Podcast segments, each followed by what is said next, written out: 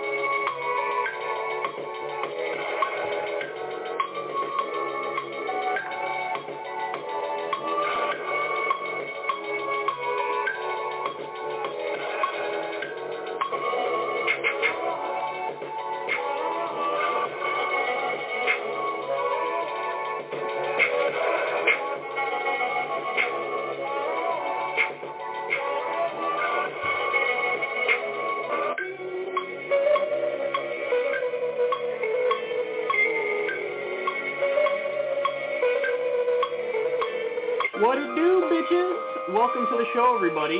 An actual show show. An actual show. Um, damn, I'm happy to be back, man. I'm happy to be back in the New York studio. Um, a lot of stuff been going on. I'll update everybody about my leg in a minute. Um, but I got a number of phenomenal stories today. Um, there's an article in the New York Times about how the Democrats are not keeping their base. What a surprise! You let us down repeatedly, and then you don't get us. Wow. Um, I also have Tulsi Gabbard went full Ronald Reagan. We'll talk about that. Um, the Women's March had the cringiest tweet of all time. We'll talk about that. Briahna Joy Gray and Ben Jealous fought over defund the police. That's a wonderful segment, very substantive, that we'll discuss. Hillary Clinton came out of the wilderness to uh, remind us how terrible she is. And uh, I got a lot more, man. I got a lot more. It's going to be a great show. Sit back, relax, take it easy, soak it in, and uh, let's have some fun. So let me start for everybody with uh, an update on my leg. So I want to give everybody a quick update on my gimp-ass leg.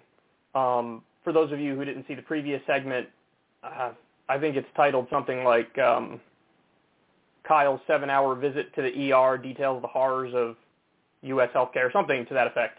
Um, I was playing tennis with Krystal, and I uh, kind of heard like a pop, and it felt like somebody hit the back of my leg with something.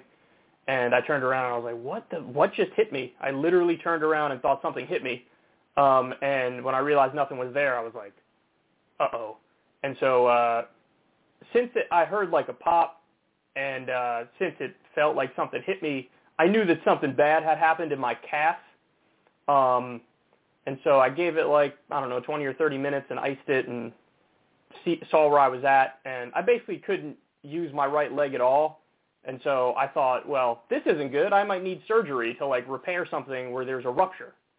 Now, I didn't know at the time what it was. I didn't know knee related, Achilles related, uh, something in the calf, some tendon in the calf, some some muscle in the calf. I don't I didn't know what it was because I'm not a doctor. But all I knew was if I can't put any pressure on my right leg, um, this might require surgery.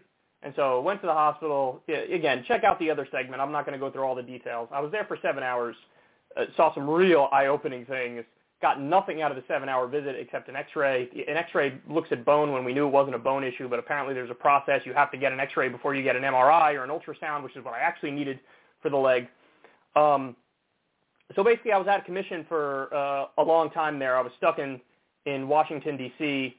and um, what happened was after the initial visit to the hospital, um, figured it's still the right thing to do to get it looked at by an expert, a professional, a doctor. And so I made a doctor's appointment in Washington, D.C. Now, this place I went to is actually not bad. I've been there once before. It's one of few like medical places in the country and in my life that I've been to where I was like, this isn't all terrible.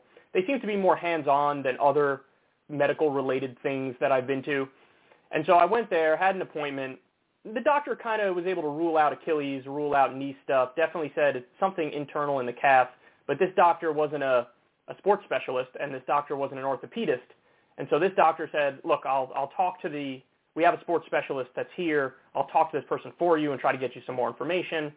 And um, what happened was I got a referral to get, go to an ultrasound place because for this particular industry, uh, industry uh, injury, you need uh, an ultrasound.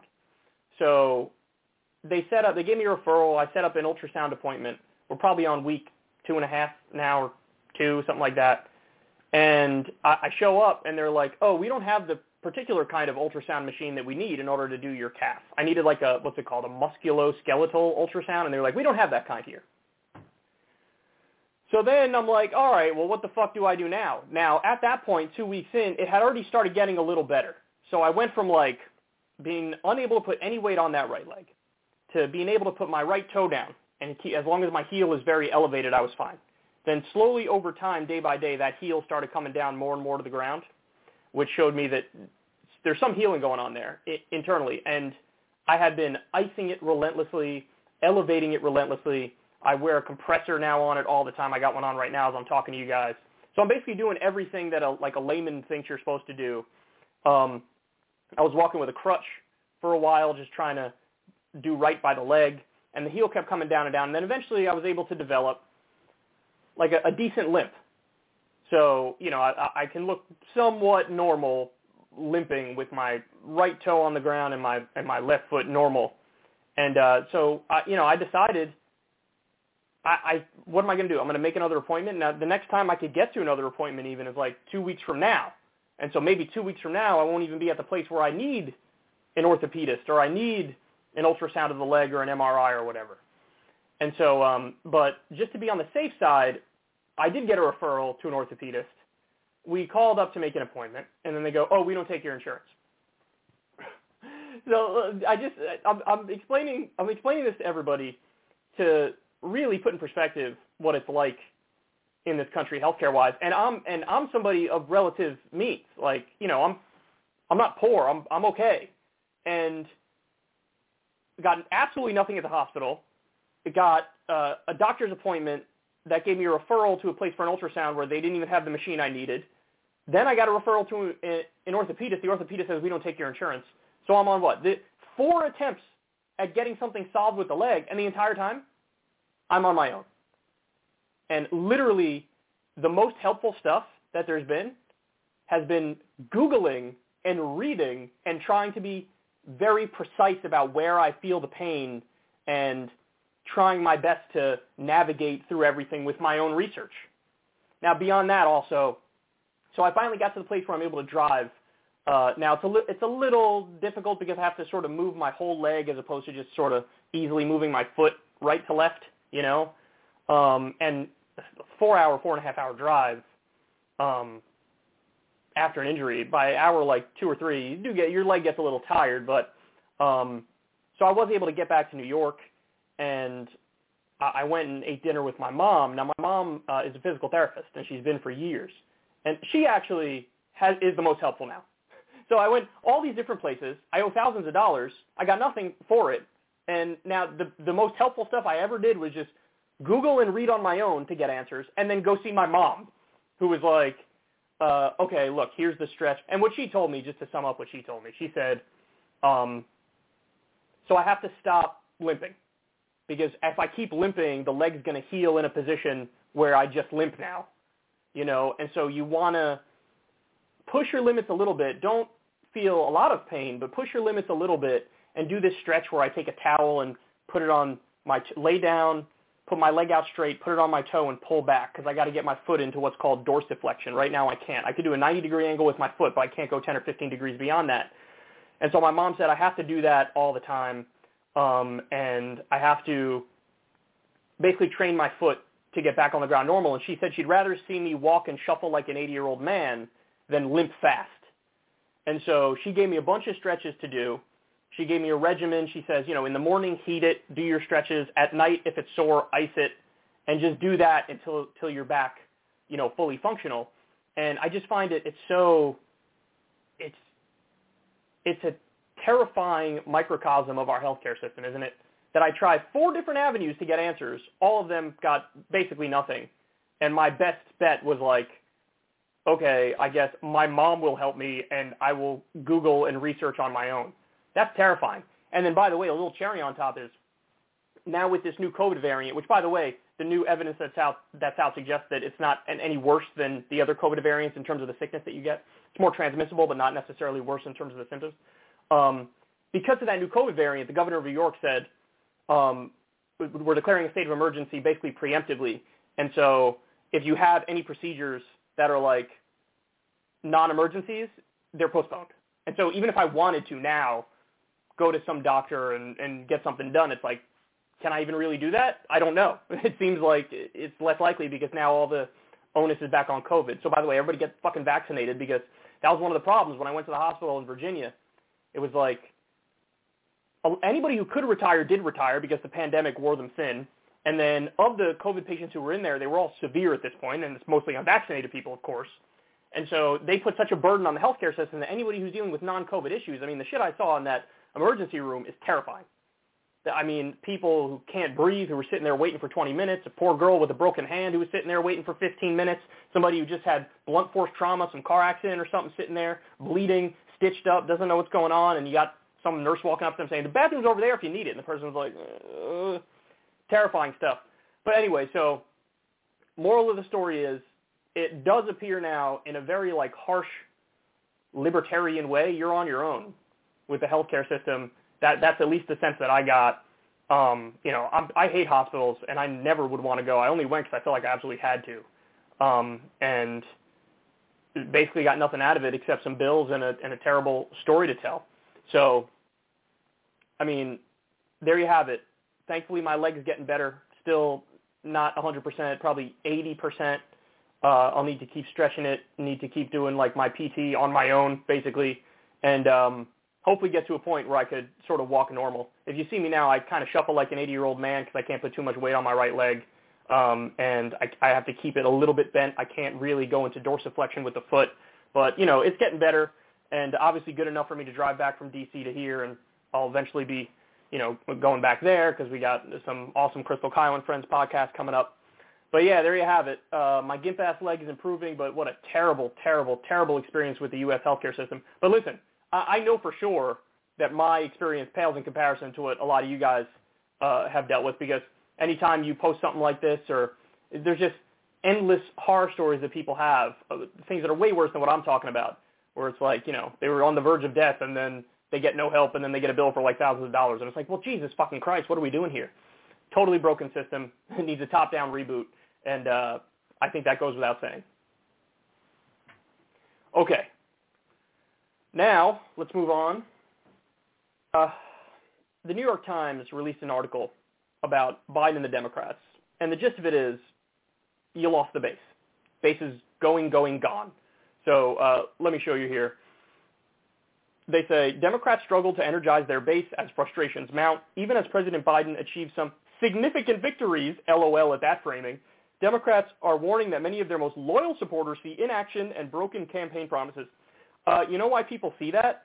Because there's been inaction and broken campaign promises. You said $2,000 checks, we got $1,400 checks. And that was one of the better things, by the way. You said $15 minimum wage, we didn't get $15 minimum wage at the federal level. He said public option, we didn't get any reform on health care. So let me uh, show you one of the key portions of this article here. Interviews with Democratic lawmakers, activists, and officials in Washington and in key battleground states show a party deeply concerned about retaining its own supporters. Even as strategists and vulnerable incumbents from battleground districts worry about swing voters, others argue that the erosion of crucial segments of the party's coalition could pose more of a threat in midterm elections that are widely believed to be stacked against it. Already, Mr. Biden's approval ratings have taken a sharp fall among some of his core constituencies, showing double-digit declines among black, Latino, female, and young voters. Those drops have led to increased tension between the White House and progressives at a time of heightened political anxiety after Democrats were caught off guard by the intensity of the backlash against them in elections earlier this month. Mr. Biden's plummeting national approval ratings have also raised concerns about whether he would or should run for re-election in 2024. Not all the blame is being placed squarely on the shoulders of Mr. Biden. A large percentage of frustration is with the Democratic Party itself. Now, uh, first thing I want to say is to bust up this myth that um, you have a choice. You can either serve the centrists, the moderates, the swing voters, or you can serve the base. That is a the most obvious false dichotomy of all time. I mean, it is just a super clear false dichotomy because if the polling is correct, and it is, when you serve the base, you're actually serving the swing voters and the so-called moderates as well. Because people might call themselves moderates, but when you look at what they actually believe on the individual issues, whether it's healthcare or wages or foreign policy or climate change, they want action. And they want action that was actually laid out in that original $3.5 trillion reconciliation bill. So by raising the minimum wage, by doing something like the PRO Act, by having climate change legislation, um, by doing a public option, by doing any of these traditional left-wing priorities, you're actually not only serving the Democratic base, you're going to win independence, and you're going to hold independence. Remember, Biden's approval rating was highest when he cut those checks and he did the COVID relief package.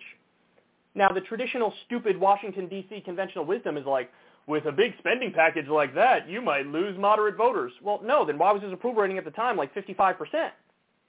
It's because that conventional wisdom is dead wrong, and they don't know what they're talking about. And the saddest fact of all is that I have no doubt that behind the scenes, Biden, at the very least, is hearing a mixed message about what he should do. Some saying, oh, you know, complete the agenda, make it more bold, and others saying, no, put a pause on it because of big spending and inflation and the deficit and the debt, and this is bad for us. It's either he's getting a mixed, uh, you know, view on what he should do in order to fix his approval rating, or he's getting just the view of the debt, the deficit, inflation, don't do another big spending thing, this is going to hurt us even more. So in other words, probably the minority view, if the view is even in the room at all, is like, do the right thing. Good policy is good politics. And that really is the gist of it. It's not any more complicated than that. Good policy is good politics. If you deliver for people materially, they'll deliver for you at the ballot box. And so I just, what I see is a Democratic Party that's totally lost in the woods. And the reason why the Democratic base is abandoning Biden and the Democrats is because we have eyes. Like, anybody who is even paying 10% attention to the negotiation on the reconciliation bill realizes what went down.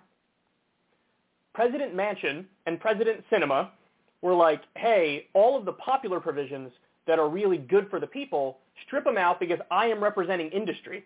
I'm representing the coal companies, dirty energy. I'm representing big pharma. And so one by one, they would strip out all those popular provisions. Now, when you have a news cycle every day or every other day, this popular thing is gone, and this popular thing is gone, and this popular thing is gone.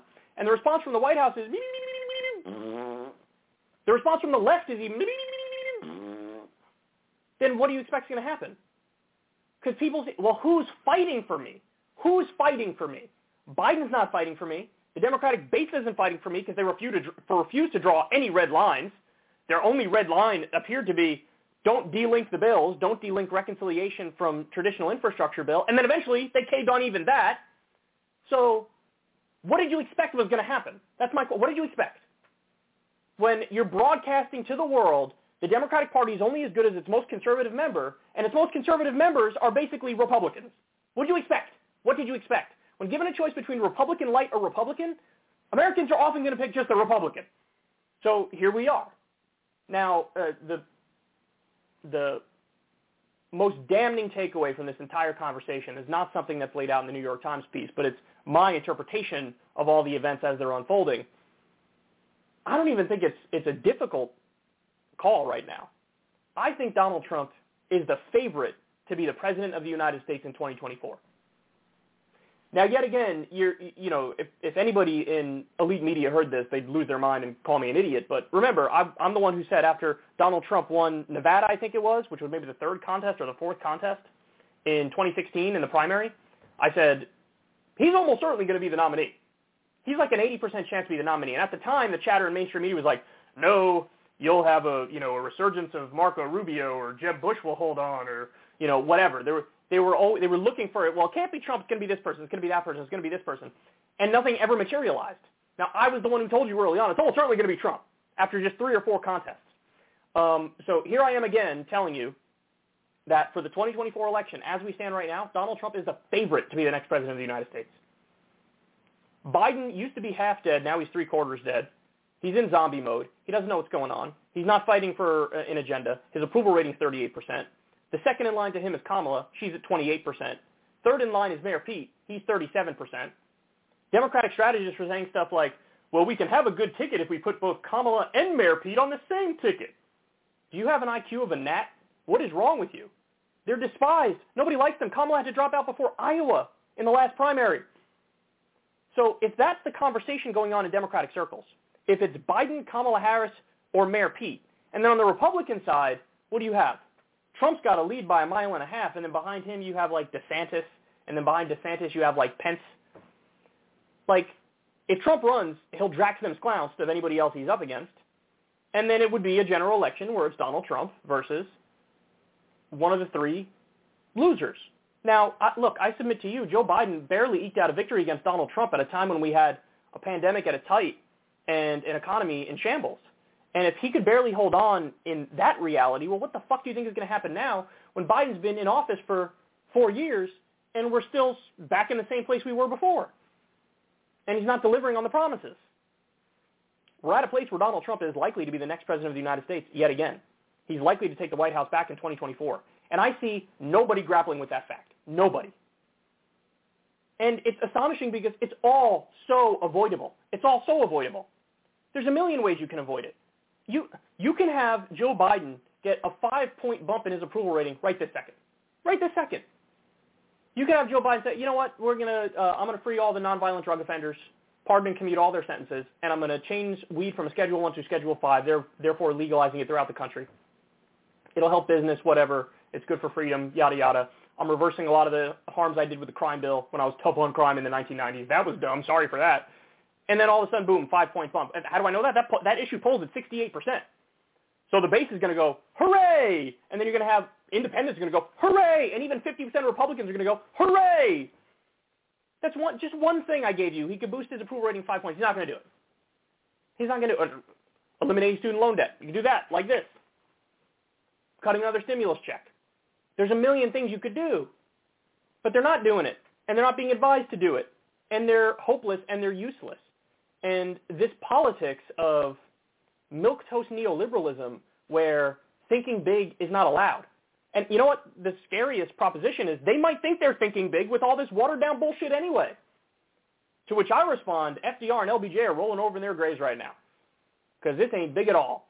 You know, we had Bill Clinton in the 1990s, then we had another version of Bill Clinton with Barack Obama, now we have another version of Bill, version of Bill Clinton with Joe Biden. There are differences between them, of course, but they're a lot closer to Bill Clinton than they are to FDR or even LBJ. His approval rating is tanking. The base is gone. Who you have left? You have nobody. And, you know, the political environment is such a mess right now. People are hurting so much that that Republican base does not at all view Trump doing the stop the steal bullshit as a deal breaker. They don't view it like that at all. And there is an element on the right of this cult of personality around Trump. Now, don't get it twisted. Trump also has very high unfavorables. So it's not like he's a shoe-in to win, but he is the favorite. He is the favorite. If you were to do a poll right now with all the Republican and Democratic possibilities, Trump would come out on top. He would very likely crush in a, in a Republican primary that whoever he's up against, you know, they would need to Biden would need to deliver on some tangible stuff and then also run in a way that's a lot more like Bernie and a lot less like we're going to go back to normal. Because you said back to normal and everybody knows where we are right now. It don't feel so hot now, does it? So, and I don't trust the Democrats to ever learn that lesson ever.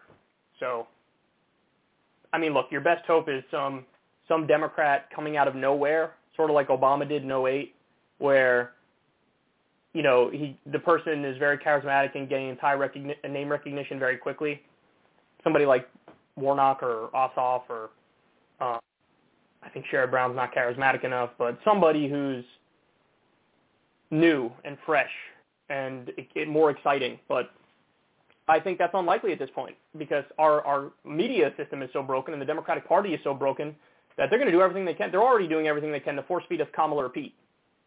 They're already doing everything they can on that front. Listen, I will say this. Uh, we'll end on a bright note. The bright note is if you have Kamala and Pete or Kamala or Pete running against Trump, tremendous content. Trem- that will be quite an election to cover if I don't say so myself. Okay.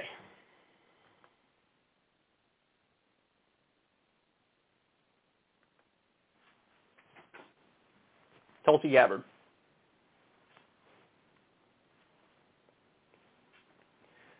So this brings me no pleasure to, to cover and talk about, but I got to give you guys the news. Um, Tulsi Gabbard just keeps the hits coming out. I mean, she is now a mainstay on Fox News, and she goes on there and tells them pretty much what they want to hear, almost across the board. Um, here she is discussing the economy and inflation and effectively going full Ronald Reagan listen to the American people. People, whether they're Democrats, Republicans, independents, regardless of party affiliation, people are struggling. People are frustrated with the fact that their government that is supposed to be serving them is ignoring their interests. When you look at the impact of inflation, this is affecting families all across the country now you're wondering, okay, well, can I afford this or that? But I can't buy both. And it's just such a terrible thing when, when our families across the country are faced with this.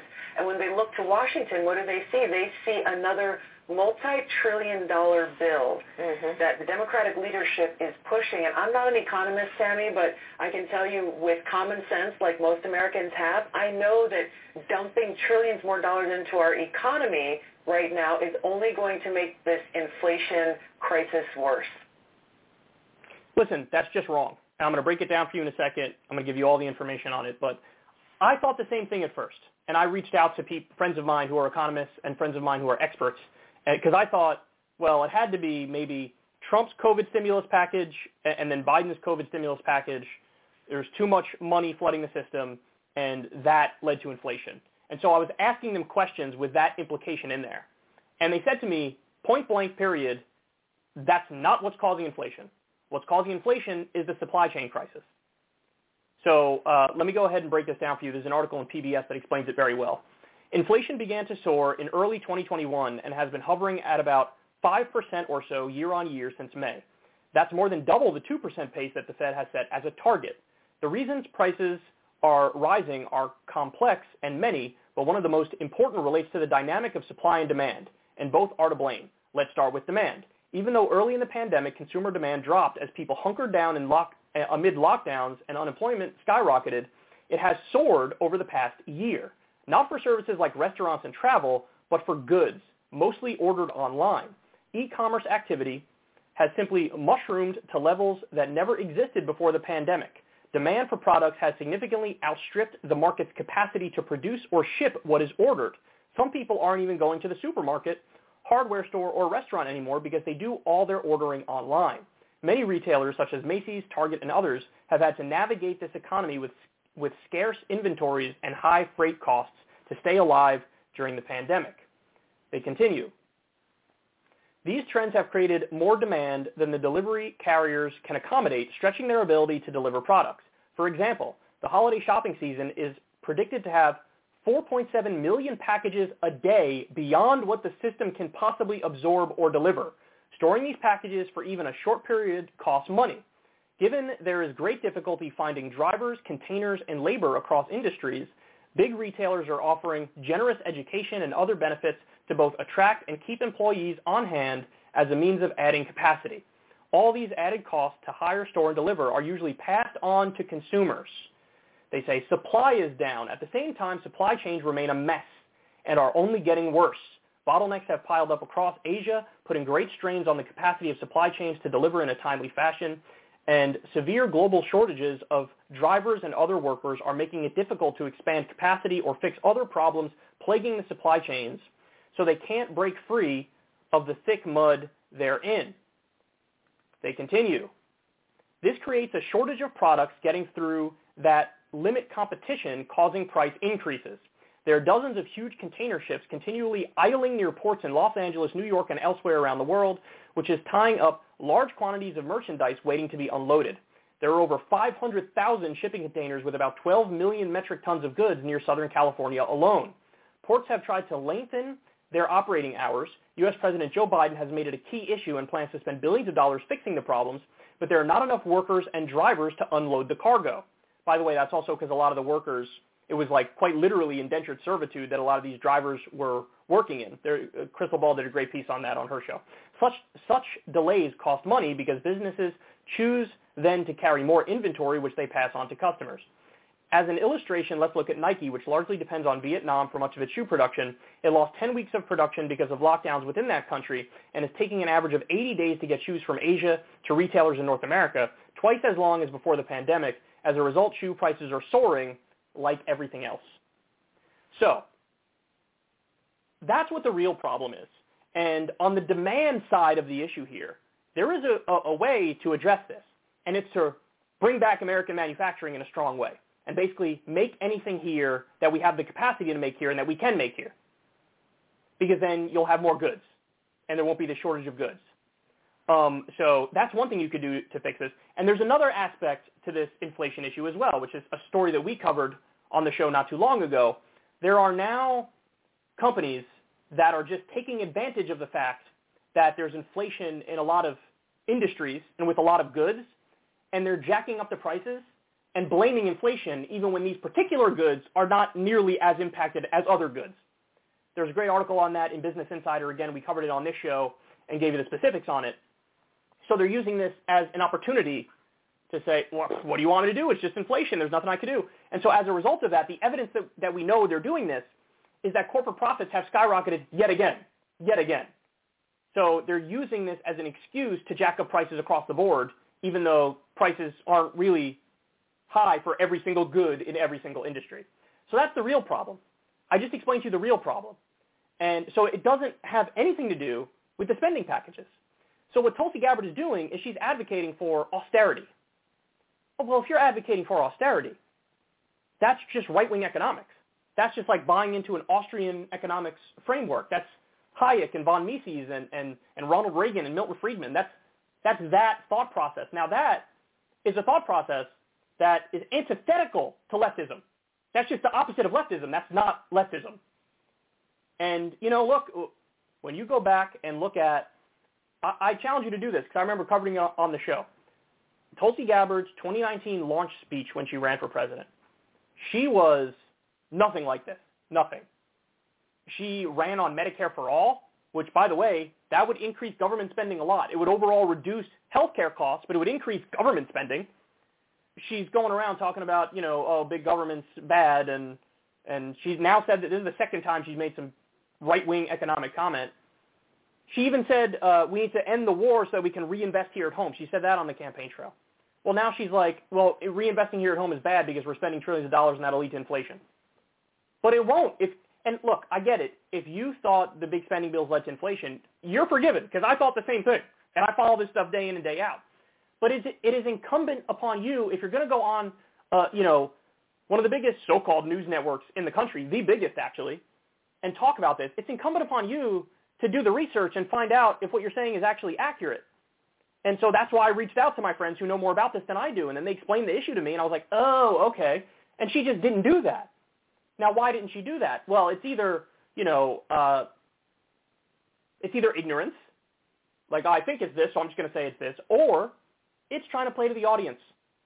And, you know, there's been a lot of uh, thoughts about Tulsi recently that that's exactly what she's doing because she even did this on foreign policy issues. That was the area where she really, uh, you know, staked her claim as like, I'm, I'm the anti-war person. And then Biden pulled out of Afghanistan and she wasn't anywhere remotely found to defend him doing it. It was a weird mix of people. It was like me, Saagar, Krystal, and like Michael Tracey and Matt Yglesias were like the only people in the country who were like, this is good. Tulsi, who led the charge on let's end the wars, was. Now, to be fair to her, at that time she was overseas um, doing some active duty stuff. But it's not like when she came back she defended it. In fact, the next time she spoke about foreign policy, she went on Tucker Carlson's show, and Tucker threw a softball down the center of the plate about Biden drone bombing babies and murdering them. And instead of Tulsi being like, yeah, we shouldn't drone bomb anymore, this is crazy, this is illegal, this is grotesque, this is offensive violence, this is prosecutable, this is a war crime, instead of doing that, she swatted it aside and pivoted to, but Islamism sure is bad, isn't it? In a story about how our tax money was used to massacre babies, your takeaway is, yeah, but their ideology is so bad. What happened? What happened? So look, this is full Reaganomics claptrap is what it is. We need to embrace austerity because of uh, because of inflation, even though the inflation has nothing to do with the spending. So what does that mean, Tulsi? Now, now definitely don't do Medicare for all because that's going to be government spending. Definitely don't do. She was arguing at the beginning of the pandemic she wanted thousand dollar checks to people every month. Well, now you're saying, well, we can't spend trillions of dollars. We can't do this with the inflation going on. So are you now against that too? So no more Medicare for all, no more UBI. What else do you want to leave out? What else? Tulsi, if I had told you Tulsi Gabbard was going to do right-wing economic talking points in 2016 when she said F you to the DNC to support Bernie Sanders, or even in 2019 when she launched her campaign for president, you'd be like, are you fucking kidding me? If I told you she was going to be doing Reaganomics, you know, two years ago, you'd be like, what? Of course she won't. Well, here you have it.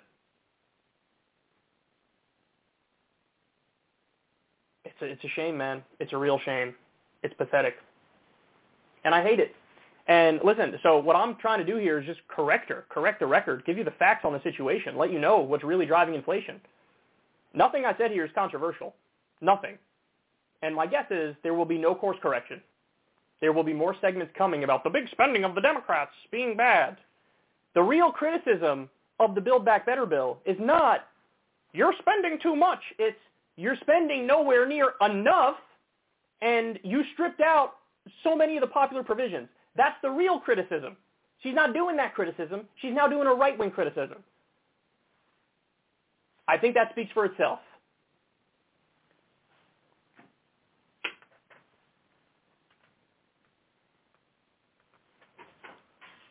All right, next.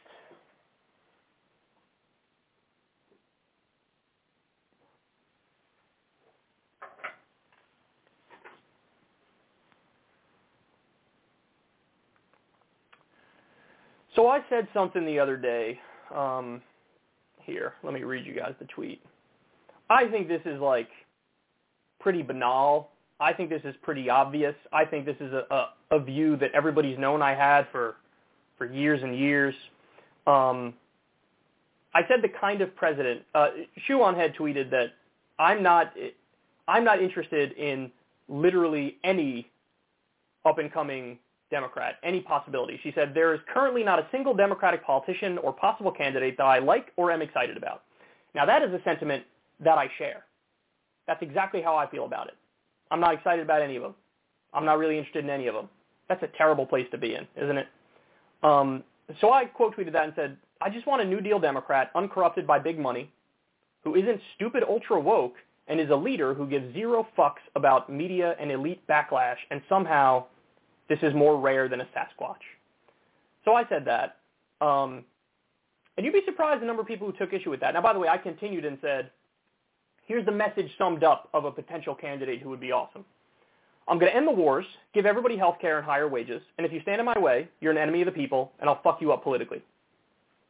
That's it. That's, that's the gist, summed up in one sentence. That's the gist of what I'm looking for. And I don't see anybody. I don't see anybody who really fits this description. Now, the biggest um, critique that folks have of this sentiment is like, why'd you put in the isn't stupid ultra woke thing? Well, I have an answer to that. Um, what was in my mind as I added that? This. So this is from the Women's March. They tweeted the following. This was on uh, November 23rd. We apologize deeply for the email that was sent today. 1492 was our average donation amount this week. It was an oversight on our part to not make the connection to a year of colonization, conquest, and genocide for indigenous people, especially before Thanksgiving. They're apologizing for an email where they told people their average donation was $14.92. Because 1492 might be traumatic and trigger people and make them think about indigenous genocide and colonization and conquest and Christopher Columbus. Now listen, is Christopher Columbus a piece of shit? Oh yeah, all the historical accounts of him are he's a colossal piece of shit. And I have no love or sympathy for any of the right wingers who try to rehabilitate him or you know, Ben Shapiro with that Daily Wire video years ago that was like, actually genocide is good and eh, like that's true and it's also true that this sort of shit is psychotic. People on the left need to realize there's a time and a place to tell people, fuck off, you're being ridiculous. This is one of those times right here. Now I have another example because you might say, okay, but this is just a one-off. This is, it is not a one-off. This is an actual problem in activist left spaces. It is. Here's another great example of it. Do you remember when Ilhan Omar tweeted um, about AIPAC, so the Israel lobby? She said, it's all about the Benjamins. Now, the point she's making is the same point she makes in regards to Saudi Arabia, any of the Gulf states, any, uh, you know, any corporate lobbies. The point is, they're doing legalized bribery and they're doing corruption, and they give money to politicians, and then politicians do their bidding. That's the point. Oh, it's all about the Benjamins. With AIPAC, with Saudi Arabia, Saudi Arabia uh, gives money to Donald Trump through his hotel, then Donald Trump approves a multi-billion dollar weapons deal for Saudi Arabia. It's all about the Benjamins there. So this is the way Washington works. It's all about the Benjamins. She said it in regards to AIPAC, the Israel lobby. And she was immediately accused of anti-Semitism by virtually the, the media, like all of elite media, and the entire Republican establishment, and even like half of the Democrats were like, anti-Semitism, you better apologize. That's what this is. And at the time, so at the time, of course, I'm out there like, are you guys fucking crazy? What she's saying is the most obvious thing in the world. She's talking about corruption. She's talking about legalized bribery. This has nothing to do with the stereotype of Jews and money or whatever. No, it's about they're not magically exempt from the same corruption and legalized bribery that plagues Washington with every other government and every other corporate entity and every other PAC. They're not exempt from that. They can't just pull an identity card and then hide behind it. And that's what they were trying to do. So you would think, so I was out there defending it. There were a handful of others who were out there defending Ilhan Omar saying, are you guys fucking crazy? What are you, what are you pretending here? You know who didn't defend Ilhan Omar? Alexandria Ocasio-Cortez, who went out there and tried to split the difference. Oh, we need to hear the voices of the marginalized communities who say they're hurt by the language, and she didn't come, a, come to a strong defense of Ilhan Omar. She didn't. Instinct on the left. Whenever anybody makes a claim of like bigotry or xenophobia or hurt feelings, it's like you must bow at the altar of the bigotry or xenophobia or hurt feelings and always consider it legitimate. Well, what if it's not fucking legitimate? The 1492 shit, to be upset about that, is not legitimate. And there were probably three people in the entire fucking country, and the entire activist left grounds to a halt because this is stupid ultra wokeness. Now, if you don't see the problem, it's because you don't want to see the problem. That is a problem. Stop pretending it's not a fucking problem. So that's the issue here that I'm talking about.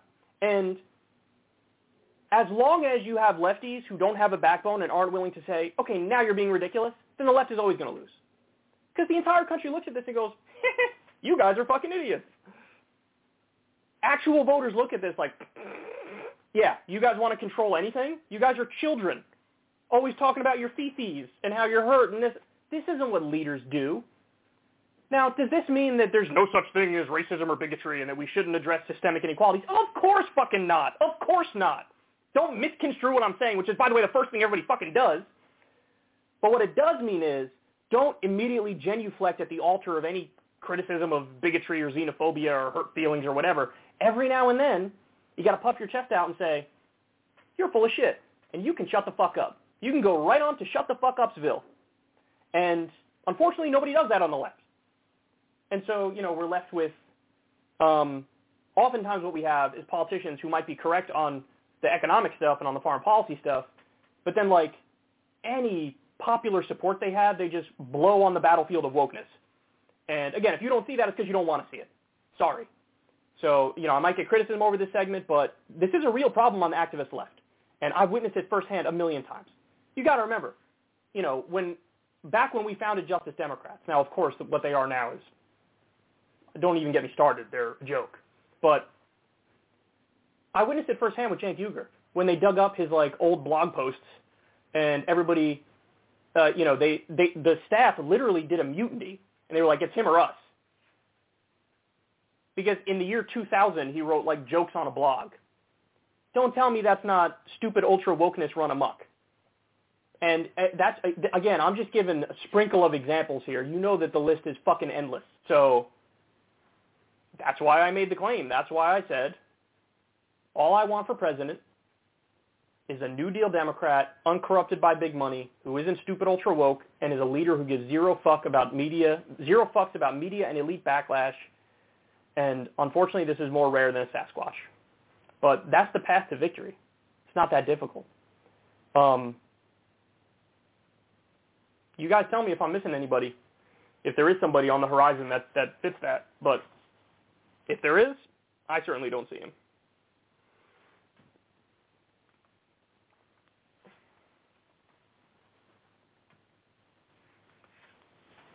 Okay.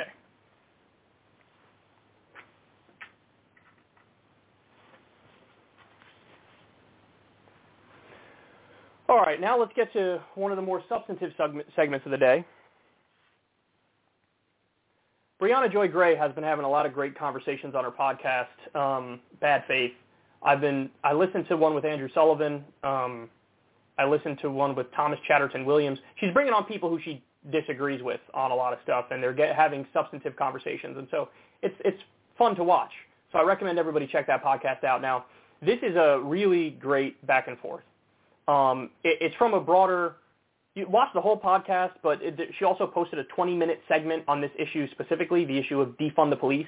She's talking to Ben Jealous, the former head of the NAACP, and um, they get into it over the issue of defund the police and whether or not it's a good slogan and good policy and good politics. So let's go ahead and take a look, and then I'll give you guys my breakdown. What do we put forward? We put forward that you have a public safety department, not a police department. You have a civilian head, not a law enforcement head. You have two divisions. One is, you know, police officers. One is armed. The other one is social workers. And then over time, you replace about half of the police with social workers attrition. But that's just the fun. That is no, the fun. that's a you solution. You, you don't have to call it. half an idea. It's, It's, half an it's idea. not. Then there, there are I mean, come on, it's half an idea. Defund and what? there are abolitionists who've been writing in detail for decades about what defunding the police actually looks like, and lots of, what, exactly what you're describing is what they're advocating for. But now, again, if they want to call it something else, I don't really care. I, I, I Well, you should care, no, no, no. you should just like you should care No. that that Dr. King, right, said let's put Rosa Parks on the bus and not just take anybody who's having a problem on the bus. Well, well, no. Here's the thing. I did not bring defund up in this conversation. I know I did. You did. So I am very happy moving through the world, avoiding subjects, avoiding language that I think is not going to work for my audience. What I do not do is use my platform to heap on antagonism But with listen, phrases I'm talking about family, right? This is a family podcast, right? This podcast, I can't, I can't imagine why there's many, I don't know, Southern white police chiefs listening to your podcast. No, but there are there are a lot of libertarians that listen to this Sure. podcast. There are a lot of people across the political spectrum because I Yes. they, they perceive you to be a fair dealer, Smart, right? And, and, and, the, and the reality honest, is, which is why I'm here. And I'm saying, let's be honest, within the broad range of folks, Look. criminal justice, I've worked criminal justice reform with all those folks you mentioned, libertarians, Christian conservatives, fiscal conservatives, you know, in addition to, you know, the left of the left of the left, right? And, and, and everything, with a whole for the moderates who tend to be addicted when they're in office to like prison industrial complex money. I don't mess with them, criminal justice reform, because they, they will tie you up all, all day long. But all I'm saying is, when you want to abolish something, you got to be able to say, like, defund it, you Well, you know? the Deco movie is doing that, and I hope that next time you are on TV and have the kind of platform that I am not afforded, and someone says defund is a bad slogan, you would suggest to them that poll numbers aren't telling the same story. Joe Biden also got his advocacy for fracking caused support for banning fracking to decline by 20 percentage points. Now, did fracking suddenly become a good idea because Joe Biden was like, fracking is good, and over the course of like four or five months convinced an additional 20% of Americans that we had to frack? No. But people who are, have, are in respective positions of power, spending their time and energy maligning ideas, slogans, whatever it is, will affect poll numbers. And so I'm just in contact of that as well as I think I, I can be honest with. But of course there are some people who important idea has been about defund. But my job as a communicator, I think, is not to poo-poo the idea or to say that it's not a well-thought-out idea because it very much is. And the extreme slogan is abolish the police. Defund well, is the compromise. But, and but Republicans... That's a distinction without a difference when you're, you know, a working class black grandmother at, at my church in Sandtown, they just simply want to know, like, like, well, what are you going to replace it with? And, and then I would answer, and I and I would answer. But it can't be long. It's got to be a short and from the. Just your, you just sat here with you when you were explaining your program at Ithaca, used a lot of words to explain social your work. version of. it. yes, that's literally so all what, you have to so say. What, so what we would say is half of modern police work is social work, and therefore half the department should be social workers. This is literally what these fun people are saying, and I and I have to believe that you know that. like academics, not like organizers. I'm an organizer. But they're not. There's plenty of organizers who are out there who have been doing this work for a really long time. But what I'm saying is that if you're actually working as an organizer and you're focused on a solution, what you run into is you better start talking about your solution. And so defund the police, you know, and to me, an organizer is somebody who actually gets done. A lot of people call themselves organizers who only lose, right? Ben, come on. No, that is not fair. Right, right, right. When you win, it is fair because because there better be a high bar. There's a high bar for me as a leader, right? I'm, you know, and so you know, and I want them to win, and I'm working with them every day, and we're actually we got something that, that, that is now moved through. And we got unanimous support. And we got unanimous support by organizing black folks and white folks and bombarding that city council with common sense. But we had to talk to them about what we were for. And so you can't just talk about what you're against. It's a real sim- simple rhetorical point that, that you can talk about problem, you better talk about the solution too. Okay, so uh, there's a lot to say about this. Now, go listen to the whole podcast and definitely listen to the whole debate on defund the police. I don't want to be unfair to Briahna because I only took out, I don't know what that is, that was like a three or four minute clip uh, from within a 20 minute conversation about defund the police. So I want, you know, her argument should be um, given justice and you should see it in its totality in order to um, come away with a, a fully formed opinion on it. But so I listened to, to that whole portion there's in the overall podcast there are many portions where Ben Jealous says stuff and I sort of like Ugh, sort of cringe a little bit. Um, but in this portion, let's let's break down what was said. Ben Jealous makes clear by talking about how he actually successfully helped get through this notion in Ithaca, like take the police budget, let's cut it in half, 50% goes to social work, 50% goes to law enforcement and policing. He's talking about how he succeeded in getting this through apparently in Ithaca. Um, and so the reason he's pointing that out is to basically let Briahna know, hey, we're together on the policy of this, on the actual substance of this. And Briahna's response like, well, that's just defund the police. So there's two separate conversations going on here. One of them is, hey, what's the correct policy? And on the policy stuff, they seem to agree. Roughly, the right solution is to cut police department budgets in half, take that 50%, put it towards social work, take the other 50%, and put it towards actual law enforcement. So if they agree on that, that policy, then the debate is just over the slogan. And on the, the issue of the slogan, I don't even think this is a close conversation because the numbers do speak for themselves. Now, Briahna says at its height, defund the police was like 40% support. Well, I got news for you. 40% is pretty pathetic. Now, what's the support in the most recent poll that I've seen? Now, granted, this is from a year or two ago, but the most recent poll I saw on defund was 18% support. So this is what I don't understand in left circles. What I don't understand is when you have somebody who very clearly is with you on the actual policy substance, and he has tangible results and victories on this exact issue, and he's telling you, hey, your slogan is fucking toxic. Why are we debating? Because I, I, I think that what Ben Jealous is pointing out is an objective fact. Because if even at its height it was 40%, and now it's like 18%, why would you want to make the path harder for yourself by holding on to like the least popular slogan of all time? Now, listen, I wasn't married to this stance I currently have because there is an argument in politics for if you make a maximalist demand, that might drag the Overton window so that the compromise is a more reasonable compromise. So if you sat back from the beginning and watched this unfold, that was a possibility. That, there was some potential in that that when you have activists in the street making a ma- maximalist demand of defund the police, defund the police, then all of a sudden the compromise becomes a lot more left. Uh, however, having said that, that is not how it unfolded. In fact, how it unfolded is they made the demand. The demand was viewed as so insane by so many people that support for it went down, And then even support, like post George Floyd, support for Black Lives Matter was like 80 or 90 percent. And then the more there were protests and the more that some element of those protests became riots, the more support for Black Lives Matter plummeted. So we took a moment where there was almost unanimous agreement that we need to do, take some strong action on police reform and squandered it. Squandered it by embracing a slogan that's easy to tar the left with because it's just not popular and squandered it by the protests not being led in a true moral and ethical way in the spirit of the civil rights movement and was sort of like a leaderless anarchic uh, anarchic is probably not a word um, anarchy-like situation. So there's also something else Bree says. She's Bree basically makes the argument that the media narrative moved moved the numbers, which again that might be true, but if it started at like 40%, then it was never popular to begin with. And the whole goal of um, doing politics is you have to try to put your best foot forward to get more to, to get more people on your side. So let me give another example. Imagine if Bernie Sanders, instead of popularizing Medicare for all, um, he always called it a socialist government takeover of healthcare. Medicare for all wouldn't be polling as high as it is. It wouldn't be whatever 60, 70%, whatever it is, or whatever it was at its peak. It's still over 50%. But it wouldn't be that. Because you take the slogan which sounds the most appealing to the most people, because that's politics 101. And if he were to do, like, I'm in favor of a total socialist government takeover of healthcare, then all of a sudden the same issue, which could poll at 70%, all of a sudden is polling at 40%. And it's like, why do you want to make your life harder? Why do you want to do it? For some abstract notion of, of moral purity that is sort of made up and arbitrary? That just strikes me as, as silly. Um, and also the idea that like defund is a compromise. I don't think your average person understands the difference between abolish and defund. And I don't think they're wrong in feeling like that because not everybody is a hardcore left activist. So look, my, my overall takeaway is very simple.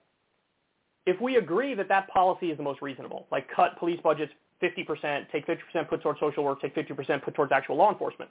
By the way, I think that's reasonable. I do. Um, if you believe that that's the case, then you put the smiley face on it and you package it in something that's appealing to get more people on your side. Uh, so, look, that, that's my breakdown of the situation. Now, I will say this. Unfortunately, I, I get why the left is like sensitive on the issue of defund the police because this is gonna this is like the one issue that elite media and democratic leadership always comes back to bash the left over the head with to blame all election losses on this idea of defund the police. That is total bullshit. The idea that like, you know, every left Democrat needs to be tarred with this when only like one of them ran on it, Cori Bush, and she won, by the way, in her particular district. It may have made sense to run on that. But like, the media is just going to bash over the head the left with this idea, you guys are unpopular, look at this thing, defund the police. What they're not going to point out is on virtually every other topic.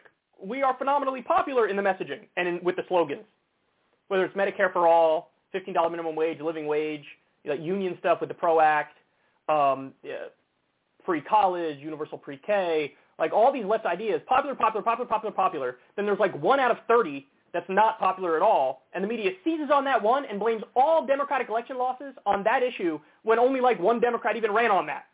So I get, my point is here, I get why the left is like hypersensitive to these conversations around defund the police. I get it.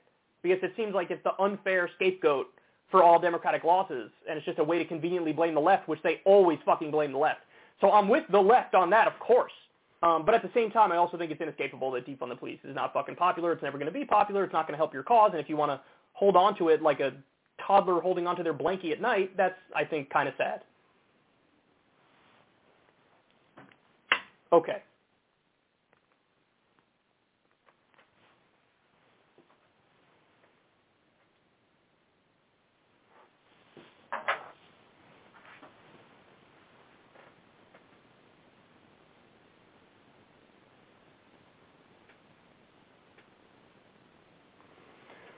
All right, let's move on here. Do one more and then I'll take a break.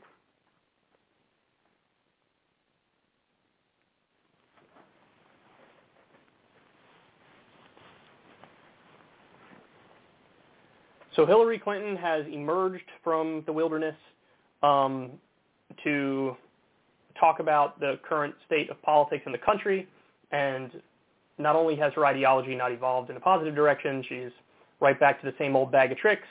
Here she is on Rachel Maddow. Um, I think this speaks for itself. Anne Applebaum essentially says, if the 20th century was the story of slow, uneven progress toward liberal democracy, the 21st century so far is the story of the reverse.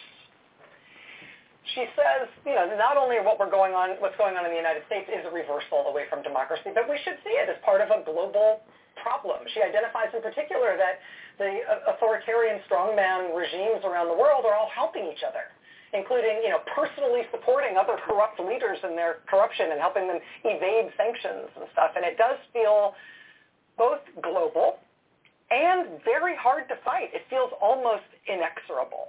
And speaking with Anne Applebaum about that, I found myself sort of in a dark place for a few days. And I, I wanted to put that to you to find out mm-hmm. um, whether you see that through, through, through a lens darkly as well, or whether you're feeling more optimistic about strategy against it.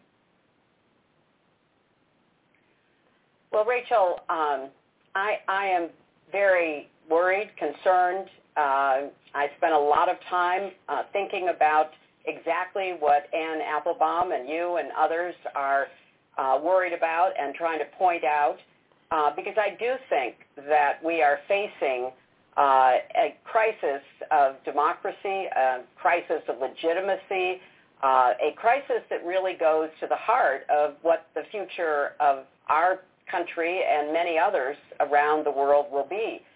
So I spend my time trying to figure out um, what we can do about it, and I am uh, not ever going to give up because there's just too much at stake. Uh, but first and foremost, we have to make sure more people, besides people like you, me, Anne Applebaum, and others uh, who uh, share our concerns, uh, see what we see. Uh, because I think that uh, the role of disinformation, the way that propaganda has been really weaponized, uh, and the increasing ability to manipulate people through algorithms and other forms of artificial intelligence will only make this harder uh, to combat. Imagine looking at the current state of the world and your main takeaway is like the disinformation online, the misinformation online, this is the problem and something needs to be done about it. So you look at all the problems we have in the world, and your main takeaway is censor the internet. You look at climate change. You look at the corruption, not just globally, but in the United States of America. You look at, you know, the fact that the minimum wage isn't a living wage. 30 million Americans don't have health insurance in this country. You look at all these things, and your takeaway is oh, the disinformation online is such a problem. Somebody should do something about it. That is such a, you know, she's so in her bubble, her little elite bubble. And by the way, the other portion of this that is astonishing is uh, what Rachel Maddow saying at the beginning about, oh, the strong men are now supporting other strong men and they're evading sanctions and, you know, we're, we're heading towards a, a less like democratic era. What they don't tell you is that the United States militarily supports 70 3% of the world's dictatorships. So all this faux concern about like, oh, the strong men, the age, the era, an era of authoritarianism has been ushered in. It's like, yeah, and we facilitated it. Now that, that's that's actually not fair because there's many authoritarians that are not, you know, U.S. backed, but we're certainly not the antidote to it. I mean, for Christ's sakes, uh, what our top allies, Saudi Arabia and Israel, Israel's like you know a, a theocratic uh, apartheid state, and you have Saudi Arabia, which is an authoritarian theocracy, and they're gonna you know cry about oh, the rise of authoritarianism is so bad. What does that even mean? What they mean is the rise of the authoritarians who aren't our allies is bad. I mean, there's no there's no objective standards here. You know what I mean? There's no looking at this and analyzing it in a fair, open-minded way. It's all biased towards U.S. empire. So, I mean, it's really something. They're talking about the downfall of, you know, liberal democratic societies, and Hillary's main takeaway is like, You know, the disinformation is really the problem here. Really? Really? The material conditions aren't the problem? The rampant imperialism isn't the problem? The destruction of our climate and the environment isn't the problem? That's not the main thing that comes to your mind. The main thing that comes to your mind is somebody should take action on what's happening online. Now, don't get it twisted. There is a lot of misinformation and disinformation online and all these problems, but whatever sort of solutions you're proposing better not create a bigger problem than what the problem is. And of course, that's what these things, whatever she's in favor of, would do. And any sort of ministry of truth or regulation of the internet where you slap down things that are just we think is untrue. Well, you know what, Hillary Clinton, you were somebody who pushed conspiracy theories that were untrue. Russiagate, for example. You were dead wrong about all that shit. Should you be banned? You know, she voted for the Iraq War, bought right into all the propaganda, hook, line, and sinker. Should all the people who push that stuff be banned? And that's the problem, is because if you do have some sort of regulatory body, they wouldn't have banned the people who were pushing the lies on Iraq. They would have banned the people who were standing up to the lies. So, but anyway, I digress. You guys have heard me do that rant a thousand times, but she's back, and she sounds worse than ever. By the way, she also, uh, there was a headline about how she said people don't understand Biden's extraordinary accomplishments. Look, I'm fair. I'll give credit where it's due. The pulling out of Afghanistan, great. I gave I was one of the only people to give him credit and defend him at the time when everybody was shitting on him universally. The executive order to raise federal employees and federal contractors minimum wage to $15 an hour, great. I give him credit for that as well. I give him credit even the $1,400 checks. He said 2000 so he lied, but I'll give him credit for giving $1,400 checks. There, there's your credit. But don't pretend like it's extraordinary success, extraordinary accomplishments because he said $15 minimum wage federally, he didn't get it. He said public option, he didn't get it. They said uh, $3.5 trillion reconciliation bill. We're down to under $2 trillion, and it looks like they might even not get that. So spare me. Spare me. FDR and LBJ are rolling over in their graves, and you know it, but in this new era of milquetoast neoliberalism, they try to spin everything as a win, even if it's we're basically acting like Republicans.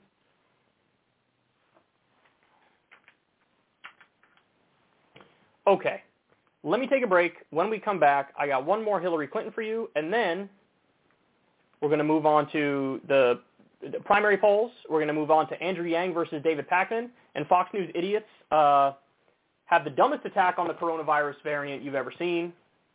Stay right there. We will be right back. Oh, and uh, later on, Jared Kushner selling out to the Saudis completely. Stay right there, y'all.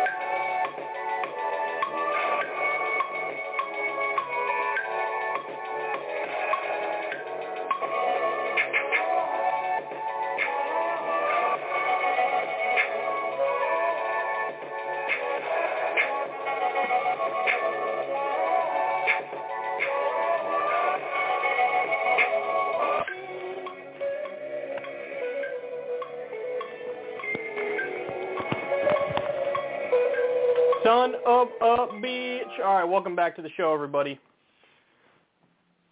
Let's keep the fun train going. All right, let's do it.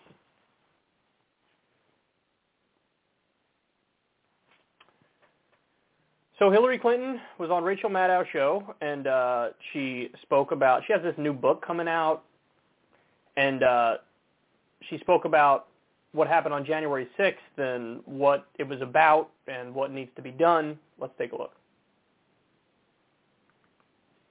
I am determined to continue to speak out, to do whatever I can. And in fact, in the book we wrote, State of Terror, as you know, there is a plot against the country by people who truly want to turn the clock back. They believe that the progress we've made on all kinds of civil rights and human rights, um, the cultural changes that have taken place, are so deeply threatening that they want to stage a coup. Now, think about it, because that's truly what is behind Trump and his enablers and those who uh, invaded and attacked our Capitol. They don't like the world we're living in, and they have that in common with, uh, you know, autocratic leaders from uh, Russia to Turkey to Hungary to Brazil and so many other places uh, who are driven by personal power and greed and corruption, uh, but who utilize fears about change uh, to try to get people to hate one another and feel insecure and therefore be easily manipulated by demagogues and by disinformation. So here is why that summation of events I think is fundamentally flawed. Um, she says, listen, there's a plot against the country by people who want to turn the clocks back. And they're against all the you know advancements we've made in civil rights and human rights and things of that nature. Um, so the argument is effectively the social change has been too much for these people, and they want to roll the social change back. So, you know, I don't know specifically what issue she'd be referring to here, but we recently got gay marriage. That wasn't that long ago. Now, I ask you, do you think that's the reason why people stormed the Capitol? Do you think people stormed the Capitol because, as she, she said, civil rights and human rights, people are anti-civil rights and human rights storming the Capitol. So is it because they didn't like the Civil Rights Act of 1965? Is that why they stormed the Capitol? Uh, is it because, you know, oh, they don't care about human rights? Okay. Are they storming the Capitol because of our foreign policy? Is that why they're storming the Capitol? Because that's the realm of human rights first and foremost. Uh, I actually would submit to you that it's not that, oh, there's too much change and that's why these people storm the Capitol. There's two main reasons why people storm the Capitol. Um, one of them is just flat out brainwashing and basically like the Trump cult filling everybody's head with this false idea that the election was stolen despite all the evidence to the contrary. So on the one hand, you have just total brainwashing. That's one of the reasons why people stormed the Capitol. And for those people, that's why you saw some of the people who stormed the Capitol were actually like relatively well off financially. And they just sort of fell into this, fell down this rabbit hole, whether it's QAnon or Stop the Steal stuff, and they got totally brainwashed. So that's, that's half of it. But then I'd say the other half of it, and these are of course rough numbers, is that there hasn't been enough change. Not that there's too much change, but that, as Noam Chomsky said famously about the Tea Party, the, the pain is real, but their answers are wrong. So, yeah, people have been left behind in this country, and they haven't been given a fair shot, and the economy is rigged against them. And unfortunately, they bought into a demagogue and a charlatan as their savior because Trump what did he do? He scapegoated immigrants and he scapegoated um, Mexicans and Muslims. And people are looking for somewhere to place the blame for their problems, and Trump gave them an answer when the Democrats gave them no answer. Now Bernie did give them an answer, and that answer is correct, the one that Bernie gave. It's not. It's not immigrants. It's not. You know. Muslims and Mexicans. The the real issue and why your life is not advancing and you feel like you have a rough go of it is because we have billionaires and corporations who've rigged the system against you and in their favor. And so he gave them a correct narrative. Trump gave them a wrong narrative. But this idea that like they just want to roll the clocks back. My my main bone to pick with this argument is this idea that like, well, they're just bad people. They're bad people who believe bad things. They want to roll the clock back to a worse time. They're against civil rights. They're against human rights, and that's the end of the conversation. That narrative is very convenient for Hillary Clinton to claim Democrats have totally clean hands in all this. So in other words, don't look at my husband Bill Clinton and his um, repeal of Glass-Steagall, which with the Gramm-Leach-Bliley Act, which in turn led to a colossal market crash in 2008, helped lead to that, which screwed homeowners in this country and screwed the American people. Don't look at the pain that came about as a result of that, helping push people to more extremes. Don't look at that. Don't look at welfare reform, which destroyed people in this country. Don't look at the corporate Democrats and the fact that they don't embrace New Deal leftism and universal programs. Don't look at that. Because here's my main contention to people, and you guys know I've been making this case forever, but with a healthy political environment and economic environment in the country. So in other words, let's do a thought experiment here. Let's say between FDR and LBJ, instead of delivering on a bunch of the stuff they did, whether it's war on poverty, New Deal stuff, let's say they actually delivered fully to make us a Scandinavian-style social democracy, a welfare state. So in other words, you have everybody ha- has health care, so you have universal health care. You have free college for all. You have no student debt. You have, let's say, universal unionization in this country, so that basically the lowest wage anybody gets paid is $15 an hour or $20 an hour. Um, Uh, universal daycare, pre-K. So in other words, let's say we lived in a country where everybody's basic needs were met, and we have more of a claim that you really live in a meritocracy. Hey, look, your basics are taken care of. You got a roof over your head. You got food in your belly. You got all these basic things that everybody gets as just being born in this country. You have all that. Now, after that, it's on you. I submit to you, if we lived in a politically healthy country and an economically healthy country where the bare minimums are met, you never would have gotten a Donald Trump presidency. And you certainly wouldn't have gotten a bunch of psychopaths storming the Capitol. So now, let me be clear. That does not mean you'd have no cranks. You'd have nobody who's purely brainwashed into some weird political cult. You'd have no political extremism. Of course it doesn't mean that. But what it does mean is, if you had a healthy political and economic environment, can you reduce it maybe 25%? 40%? You bet your ass you can. And if you reduce it 25% or 40%, those motherfuckers ain't winning elections, dog. And that's my main contention with Hillary Clinton's narrative here. Her narrative is very simplistic. There's the good guys, the Democrats, and the bad guys, the Republicans. There's the good guys, everybody not Trump. There's the bad guys, Trump and, and the Trumpy people. And they're just bad. They have a plot against the country. They want to roll the clocks back. They're anti-civil rights. They're anti-human rights. And our job is to defeat them. That narrative is so simplistic, and it also lets the Democrats wash their hands of any terrible things they did which helped foster this environment which led to the craziness. So now again, this is a very nuanced conversation. I'm trying to be as nuanced about it as possible because there are some people who are just purely brainwashed. And no matter what, you're just going to have some people who are brainwashed. You could have somebody makes a million dollars a year and they're totally fucking brainwashed and they believe in the Trump cult and they believe in stop the steal and all this stuff. So I'm not saying good economic and material conditions absolve everything.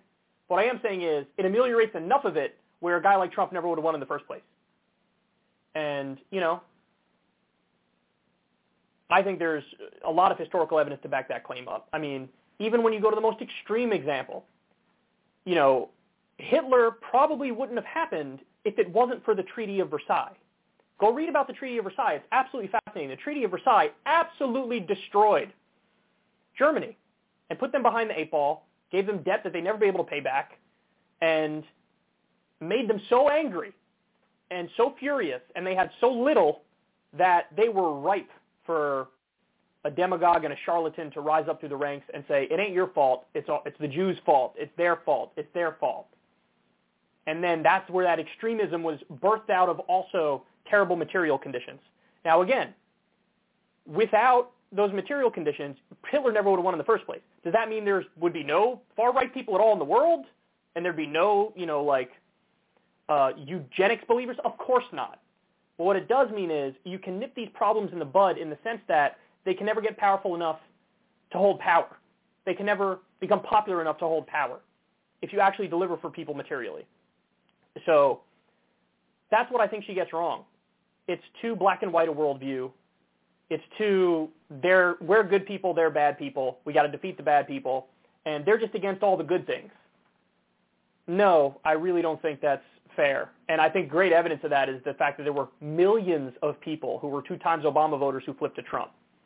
Because you just can't make the claim with those people that they're just racist and they're just bad people and they're just against the social change.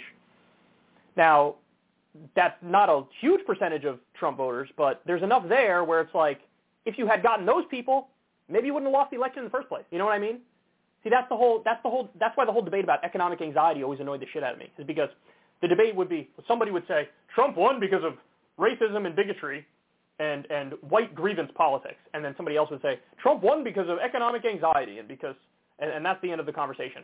And obviously the answer is both things played a role. It's not like David Duke or Richard Spencer voted for Donald Trump because Donald Trump was against outsourcing jobs. No, they voted for him because he said Mexicans are criminals and rapists and because he said let's ban the Muslims from coming into the country. And so there are some people who vote for the purely race stuff. There are some people who vote for the purely economic stuff. And then most is probably a mix or they have their own little issue that they point to. But the main point I always would come back to in that conversation is very simple. If the Democrats actually delivered on a real economic agenda and improving people's lives and delivering people health care and don't outsource the jobs and give people higher wages and all that stuff, would that have been enough to make it so that any generic Democrat beats Donald Trump in an election? Yes. Yes. Because what the election come down to? Less than 100,000 votes in the Rust Belt? You're telling me if Democrats actually delivered on the stuff that materially improved people's lives, you couldn't get an extra 300, 400,000 votes in the Rust Belt? Of course you can. Of course you can.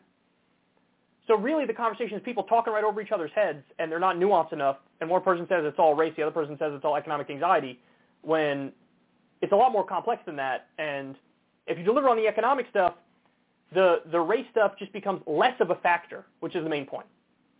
People are less likely to turn on their neighbor and to scapegoat if they feel like they're doing okay. It's when there, get, there becomes a zero-sum mindset when you feel like this person's taken from me and that person's taken from me and that this is why I'm not doing okay. Well, if somebody's doing okay, they're not going to blame anybody for anything because what? Why are you blaming anybody? You're doing fine. So anyway, that's my breakdown. Um, she wrote a book, man.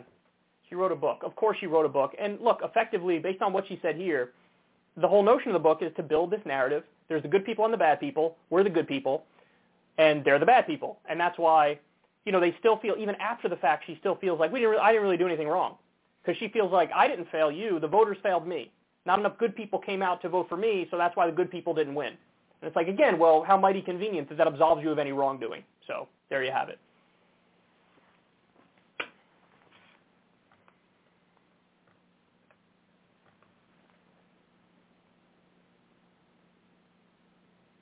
All right, next. So we have a new poll new poll um, from Hill HarrisX on the 2024 Democratic race. Take a look at this.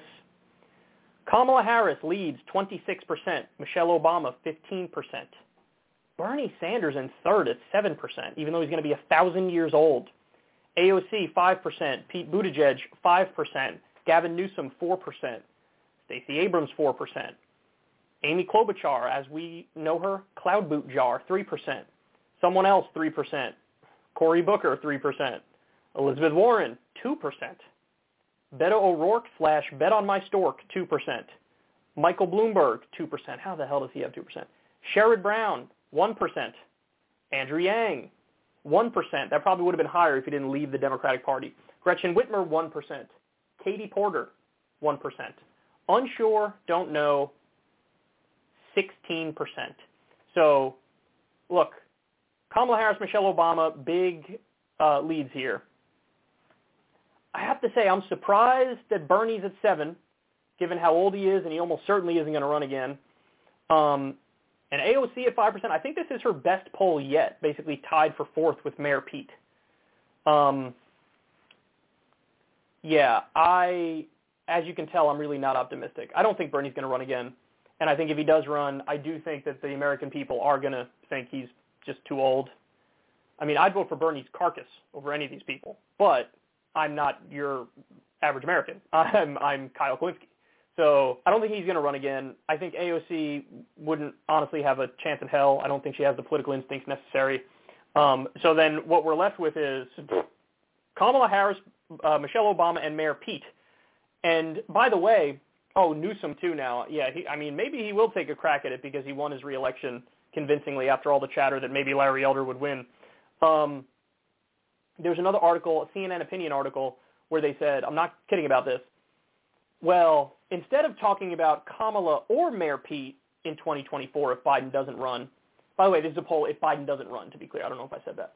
Um, why not talk about Kamala and Mayor Pete? So have Kamala at the top of the ticket and Mayor Pete as VP, or maybe flip it and have Mayor Pete as VP and Kamala, or Mayor Pete as president and Kamala as VP again. And the, CNN uh, opinion piece writer was like, this will be a great ticket because you can continue Joe Biden's time in office without Joe Biden in there. Look at all the assumptions built into that. Like, it's a great ticket. Why? For who? Based on what?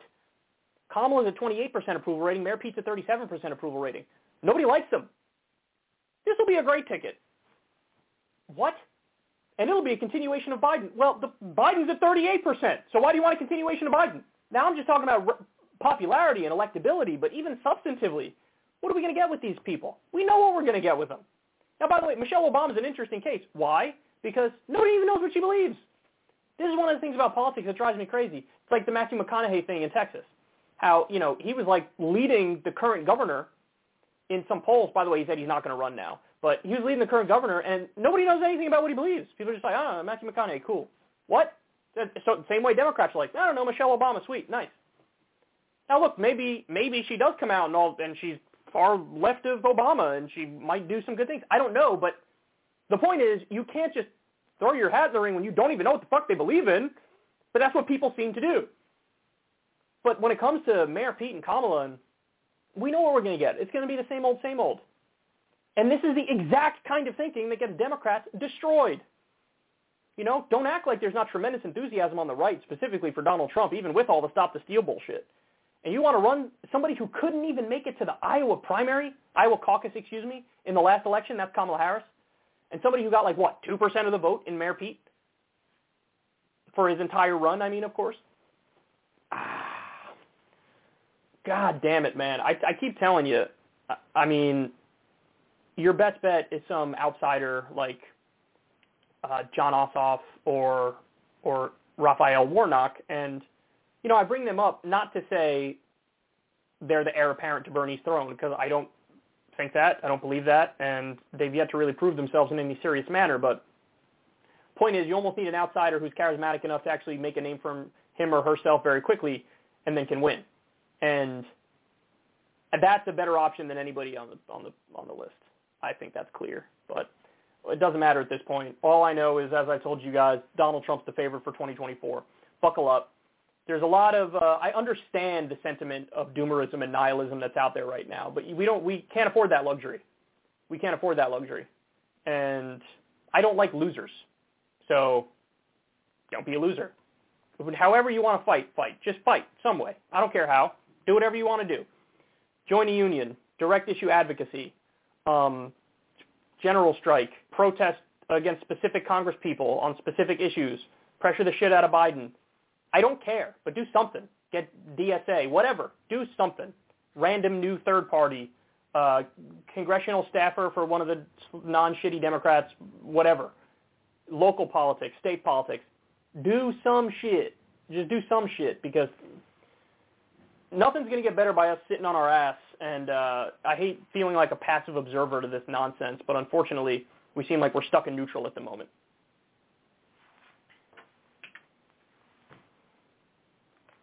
Okay, next.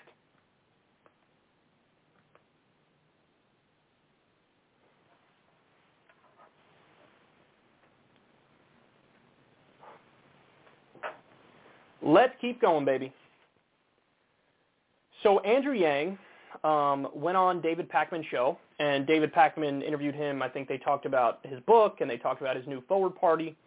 Um, and here's a moment that I wanted to show you guys because I do think it's it fundamentally misses the point, and it's it's prescribing a solution which Yang believes is a sincere solution. And uh, let me be clear: this isn't what he's proposing is not like it's a it's a bad thing. Like the problem he's discussing, it's like it's not a problem. Um, but I think that uh, he sort of misses the overarching issue. So let's take a look and then we'll discuss. completely agree with you that the, the system, by explicitly and implicitly with things like the term limits that we have, almost always having to be campaigning for your next election, all these different things don't prioritize solutions to long-term problems like climate change. I agree with everything you said. And yet, part of climate change is a huge portion of one side doesn't believe it's real, or if they do, they don't believe humans are a factor. So this is where I get to, your analysis is great. I don't think it accounts for, it's more than that. When one side simply won't accept the science, how do you get those people to buy in? All right. So let's play this out. Yeah. Um, what proportion of Americans don't believe that climate change is real or caused by humans? The last I've seen, it's, uh, oh, we, I wish I had the data in front of me. I think it's about half or 60% of Republicans don't believe it's caused by humans, and maybe 25, 33%, something like that, don't believe it's even happening at all. Yeah, so that lines up with what, what I thought the numbers were roughly. Um, so let's imagine that you have like gross numbers 35% of Americans who either don't think climate change is caused by humans or it's not a big deal or whatever it is. And that, that percentage is declining happily or unhappily because it's becoming so apparent, apparent around us. Yeah. So right now you have a Republican Party that is motivated by that, uh, you know, let's call it, for, for argument's sake, um, uh, roughly half of the Republican Party or a bit more does not think climate change is something we should do anything about. Sure. Uh, the problem is that that relative minority ends up controlling the agenda for half of the country and then can stall any real move uh, to change it. Yes. So let's say hypothetically, instead of having two parties, we had four parties or five parties, and you had progressive Democrats, moderate Democrats, forwardists, moderate Republicans, uh, and conservative Republicans. And the conservative Republicans would be like, hey, climate change, bunk, let's not do a thing but then you, you'd have four, like the four other groups look up and say, um, we should do something about it. So what you're seeing here is, is not quite minority rule, but it's minority uh, veto, or it's minority keeping anything from happening. And so this is the system as it currently uh, is made up. Uh, so the, the thing that I want people to come to grips with is that politics right now is completely tribal, um, and you can be very, very angry at what another tribe says or feels. But the problem right now is that we only have two tribes, and it doesn't take much to gum up the works, which is why we're all losing our minds, getting more polarized and frustrated. Yeah. All right, so I'm going to come back to the tribalism point in a second, but to his multi-party idea. Listen, I'm not against that. In fact, if I was starting a system from scratch in the U.S., number one, I would abolish the Senate. It's where most decent legislation goes to die um, and it's really not representative. It's not small d Democratic. Um, and you know, you have like Wyoming has the same number of senators as California. Wyoming has eight people, and and uh, California has 12 quadrillion. Like, now I get why the founders did it, um, but I just don't agree with the system. I think it's a little ridiculous and it's undemocratic. And the other thing that's funny to me is it's like for some reason, I don't know why, a lot of people pretend like it's not undemocratic. And it's like, okay, you can support the system, but just acknowledge the fact that it's undemocratic because it is a fact that it's undemocratic. So I'm not against what he's saying. If I was starting from scratch, I would abolish the Senate. Um, I would have more of a parliamentary style system. I definitely have ranked choice voting. I definitely have open primaries. I definitely have a lot more direct democracy as well, like direct votes from the people on issues. So I don't, he's not wrong when he brings up like, hey, this is a better way to do it. In fact, I think he's sort of right about that. But it does fundamentally miss the way politics works. Because even if we set up the system he's describing, you still wouldn't get action on climate change. You still wouldn't get it. Why? How? How do I know that? Because the reason we don't have action on climate change is simply because of the influence of the oil lobby and the dirty energy lobby. They have bought virtually the entire Republican Party and some of the Democrats, and that's enough to totally stall any real movement towards renewable uh, energy and green technology and getting off of fossil fuels. So the real problem is moneyed interests buying the political system. That's the real problem. So the real problem is corruption, money in politics, legalized bribery. Now, you know, the way you address that is this thing called clean elections. The way you address that is to publicly finance elections and don't have any private money in the system. Now, it's hard to get to that point because the Supreme Court basically ruled that it's a right to have private money in our elections because they say money equals free speech. I think that's ludicrous, but that's what they say. So you'd either need a constitutional amendment to, to address that, or there's only one workaround that I could think of, which is uh, direct ballot initiatives at the federal level, which is direct democracy at the federal level. And in theory, you could have the American people vote on three or five top issues every four years when we go vote for president. That's a way to work around the corruption where it almost doesn't even matter that they're corrupt if we get the final say on the most important issues every four years or so. Uh, it's not a perfect solution, but it's something that's hell of a lot better than what we do right now, without a doubt. And the reason why, you know, it's clear to see why he's incorrect. Take gun control, for example. Something like 90% of Americans want universal background checks, and we still haven't gotten a universal background check bill passed. Now, if you switch it up into a four or five or six, seven party system, doesn't matter. You're still not going to get it passed because again, the issue is the money in the system. The issue is, at least on the Republican side, all the Republicans are bought by the gun lobby, and maybe a handful of the Democrats are bought by them too. And so all change is blocked on that front. You know, it, it's interesting. You'll notice the only areas where we see any real movement in Congress are are social issues, where there's not as much money flooding the system. So like there's more movement in the correct direction when it's like gay rights, for example, it, the Supreme Court was the one who ultimately said, you know, gays have a right to get married. But you do, historically, you do see more movement on social issues because there's not as much money flooding the system against it. Like the Christian right lobby doesn't have nearly as much money as everybody else in the country. And like corporations are also now sort of on board with a more socially open-minded uh, and progressive approach. So that's why you see movement on those issues. But where they want to grind stuff to a halt, they do. And so my point to Andrew Yang here is multi-party systems, great, fine, I'm on board with that. I think that's a wonderful idea, but it's just not going to solve the problems that we're talking about. And they were talking about climate change. Why don't we have action on climate change? Doesn't matter if 90% of the American people wanted action on climate change. The problem is the money in the system. It's not uh, anything else, really. Uh, so, but now let's go through a few more things here. Um, he, he's been bringing up term limits a lot as like some sort of solution. That's another area where it's like, I'm actually torn on term limits. They're also literally undemocratic because in theory you could have somebody you want to keep reelecting because they do an awesome job. Bernie Sanders is a great example of that. The presidency has term limits. Um, and it's like, does that make the presidents better? No, it's not like because there's term limits, they go in for their short amount of time and then they do a good job and then they leave. So it's not necessarily a solution. Um, there are upsides to it, but I just don't think that there's some cure-all or uh, or even necessarily a good thing in all instances. So I, I'm not sure term limits is a real solution. The other thing he loves is UBI. He didn't bring it up there. I agree with him on that. I agree with him on ranked choice voting and open primaries. But uh, final point is on the tribalism thing. He's like, oh, we're so tribal, we're more tribal than ever. Well, yes and no. Like, the culture war has made it so we are, in a sense, more tribal and partisan than ever before. And people are like more at each other's throats. And social media has exacerbated that, where you it's almost like the squeaky wheel gets the grease, and everybody who's fighting is where all the attention goes. And so in, in some ways we are more tribal than ever before. But I submit to you, that is just on the culture war shit.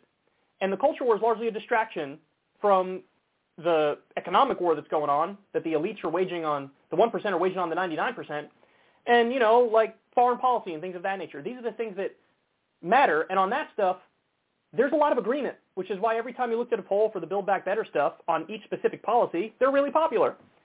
It's why people want a living wage and people want Medicare for all and, you know, people want paid time off. And so there's actually, in some ways, we're less polarized than ever before. On the actual substantive issues, we're less polarized. It's just on all the cultural stuff, there's a, a vehement divide. So I, I always want to, whenever people make that tribalism point and, and the partisanship point, it's like, yeah, it's half true, but look at the other piece of the picture, because that's just as important. And what actually brings us together is probably more than what splits us apart. But nobody reminds people of that. Nobody tells you that. You know, like there's probably some libertarian guy or some right winger who's watching this who's agreeing with a lot of the shit I'm saying, and it's like, well, yeah, because we've been fed this bullshit narrative, both from the media and the sense we get on social media, that like, well, we always hate each other, and it's always been like that, and that's the end of the conversation. It's like, no, in some areas we are going to disagree. and we'll vehemently disagree. And that's fine. And that's the tribalism and that's the partisanship. But there's a lot more agreement than people think there is. The real fault lines in the country, it's the corporations and the billionaires in the top 1% versus the 99%. And um, it's the people versus the elites. So it's like all of the owned politicians in Washington, D.C., totally corrupt. It's them versus the people.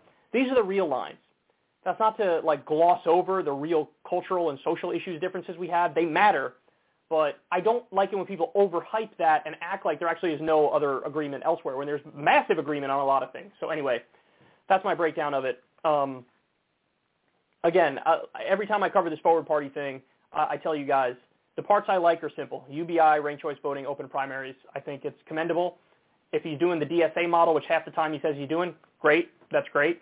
Um, but uh, there are elements of it that I think might be either a little bit of an overreach or maybe a bit of a waste of time. Like the idea of half the time he says he's doing the DSA model. Great, that could work. And then the other half the time he's like, well, we're going to break the duopoly. And it's like, no, you're not. you're not going to get anybody elected who's just a forward party member, full stop. And let's be honest about that. But anyway, look, any real attempts to improve the system, and in some ways he's doing that, I commend him. But I would submit to him, for the love of God, you got to focus on the corruption part because that's the elephant in the room, and a guy who's as smart as Andrew Yang should be able to realize that. But you know, who knows if if he will sort of make that one of his big issues because there's I've been had massive areas of colossal disagreement with Andrew before too. All of his stuff on Israel's beyond salvageable. It's terrible. It's as bad as any Republican on that stuff or corporate Democrat. So anyway, there you have it.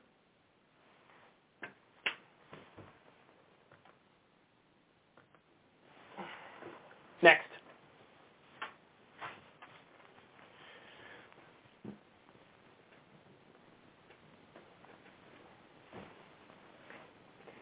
So we have this new uh, COVID variant. Uh, I'm going to butcher the pronunciation. Omicron, something like that. Doesn't matter. Um, it's a new COVID variant.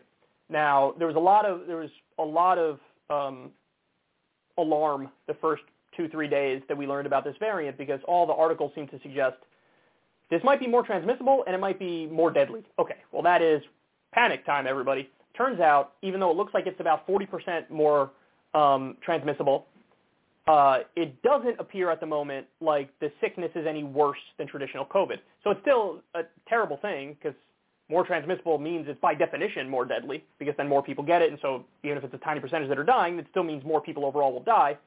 Um, but it's not. It wasn't like the initial reports of it's also more deadly in its own merit, like on its own.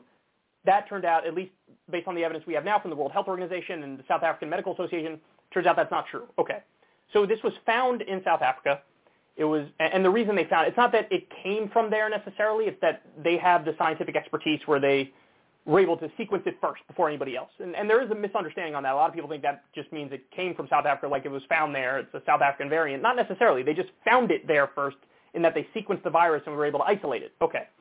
So Fox News takes the news of this uh, new variant and they say this.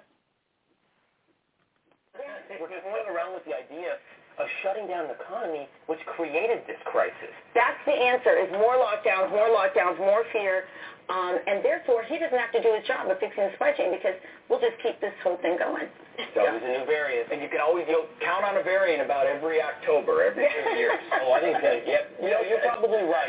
However, they could speed up. Uh, the variant could come more quickly. and we're going to need a new uh, variant here. right here. By the way, we're going to be highlighting small businesses a little bit later in the show. So Democrats are making it up? Why would a new variant emerging under the during the Biden administration help Joe Biden? Why would that help him? If anything, that would hurt him even more politically. You get a new variant, the variant comes here, it spreads a lot more. By the way, it's probably already here, almost certainly already here. Um, why would that help him? And then even at the beginning, they were like, lockdowns, lockdowns, lockdowns. Lockdowns what? I don't think Joe Biden's going to do any more lockdowns. In fact, I think there's a 90% chance he doesn't do any more lockdowns. Now, maybe you have Democratic governors in given states that, you know, go further than Joe Biden in some respects, but listen, the United States has shown we are a lot less uh, open to the idea of locking down. We did it early on in the pandemic, but we're a lot less open to it than a lot of European countries. Certainly, a lot less open to it than like Australia, for example. So, I don't like I don't know where they get this stuff from. It's not like Joe Biden even floated the potential of that, and but they're like they're going to lock it down. What are you talking about? You just made that up, just like you also made up the fact that Democrats made up the variant. I don't know how to explain this to you. South Africa is its own place. It's not part of the United States of America. South Africa, they discovered the variant there. What? How do you think Democrats made this up? What did Chuck Schumer and Nancy Pelosi and Joe Biden sit there and like orchestrate the whole thing? Somehow coming out of South Africa? What are you saying? And by the way, it's already been found in like I don't know ten other countries so far. I, I don't get it. Uh, maybe what their point is is like, well, Republicans are way worse at dealing with the virus, therefore a new variant would help Democrats electorally. Is that the idea? But I don't even necessarily agree with that, by the way. Trump was the one who did Operation Warp Speed and got us the vaccine. Well, in other ways, he was also horrendous on the the virus, but it's not like Biden's been good.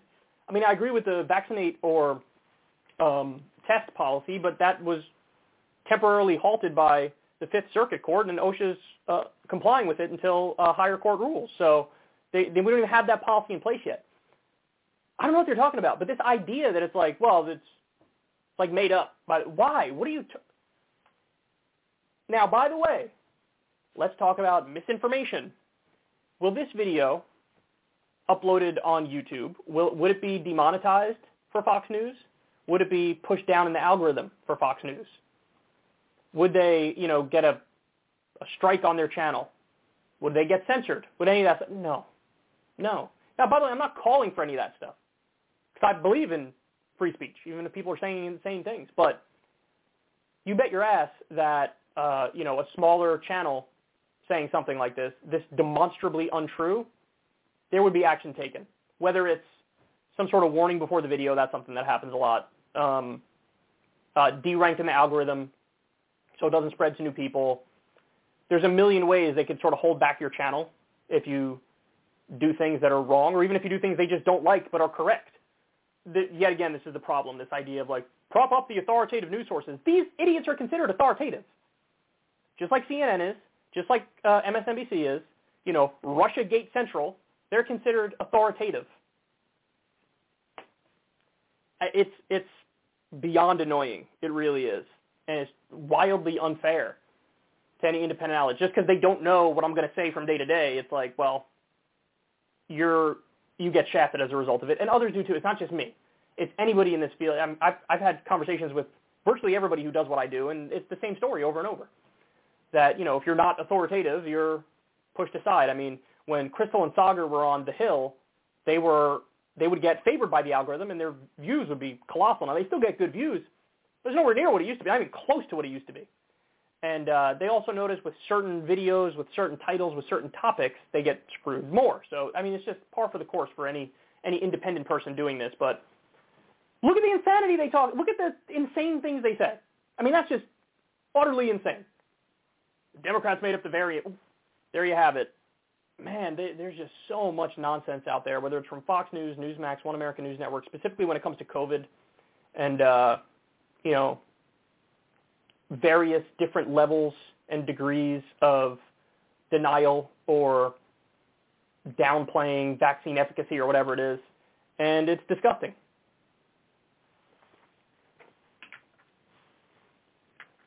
All right, next.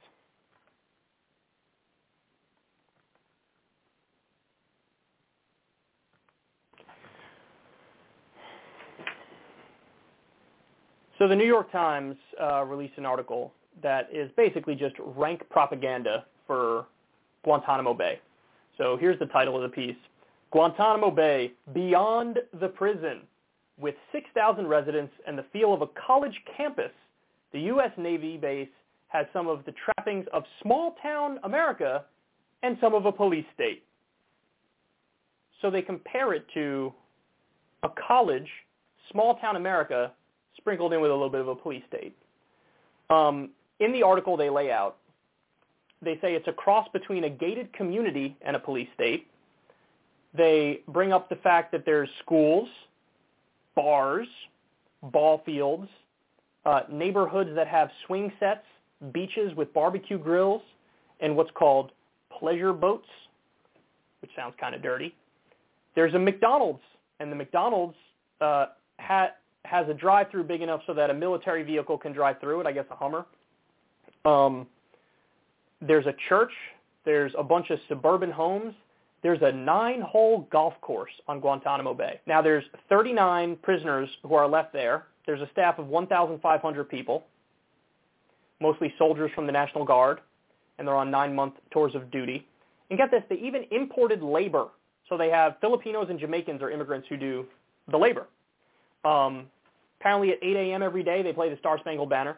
And when you read the article, there's not a single point or sentence or anything about what really went down at Guantanamo Bay, what it was for, the war crimes that were carried out there. Listen, I, I actually I covered this stuff from the beginning, from like when I first started doing this. I start when I started doing it as like a hobby in 2008. I talked about this because I found it astonishing that some of the articles coming out at the time were um, the United States cut a deal with warlords in Pakistan and Afghanistan. And the deal after 9/11 was like, hey, we just got attacked. We know Al Qaeda is responsible, so we want you to, if you see Al Qaeda, ship them to us, and they'll get some sort of monetary reward. And what happened is, turns out warlords in Pakistan and Afghanistan are not the most trustworthy folks. Go figure. Uh, they would just round up their political enemies and ship them to the U.S. and say, here, we got Al Qaeda, pay up. And Dick Cheney and George Bush, Donald Rumsfeld, that whole gaggle of neocon idiots was like, right on. And so we kept so many people there, kept so many people in Abu Ghraib, and we tortured them. We tortured them. And a lot, over the years, a lot of stories have come out about not just the fact that these are innocent people, but a lot of them, we know their backstory and their personal story. There's a guy I remember covering called Murat Kurnaz. He was a German citizen who was swept up there, totally innocent. He was tortured. Uh, and this is what we did. This and and the details of the torture are out of this world. I mean, we learned more and more about this over the years, but they would throw cold water on people and leave them um, in a in a cold cell overnight. One of them died from that. They would do loud music torture, just play loud music all night and drive these people crazy. Sleep deprivation. It's called, I think, Palestinian hangings is one of the things. Waterboarding, of course. Um, there are people who died from it torture at both Guantanamo and Abu Ghraib. And uh, now you're seeing a complete and utter propaganda effort to be like, look, it's just like small town America on a college campus, and they play the Star Spangled Banner, and they have a McDonald's, and isn't this great? No, no, it's not, and it should be shut down immediately. And anybody who participated in crimes there and the leadership that ordered those crimes should be prosecuted. And uh, you know, look, the best intellectual exercise to do about this stuff is just flip the countries. Just imagine any of our official state enemies doing the same thing that we did at Guantanamo and Abu Ghraib, and imagine them doing it, and what would our reaction be? We would say this is vile, authoritarian, dictatorial, tyrannical war crimes, and they need to be held accountable, and maybe we should do regime change there. But when we do it, it's called a random Tuesday, and we say, well, we mean well, so it's okay. Oh, we mean well, so when we torture innocent people and bomb innocent people, it's okay because our heart's in the right place. Oh, really? Is that the way it works? Imagine using that argument in court. Like you murder somebody and you're like, listen, I meant well for them. I didn't want to hurt anybody innocent, but I had to I had to do what I had to do, and I meant well, and it was it was for everybody's well-being. They'd look at you like, are you a psychopath?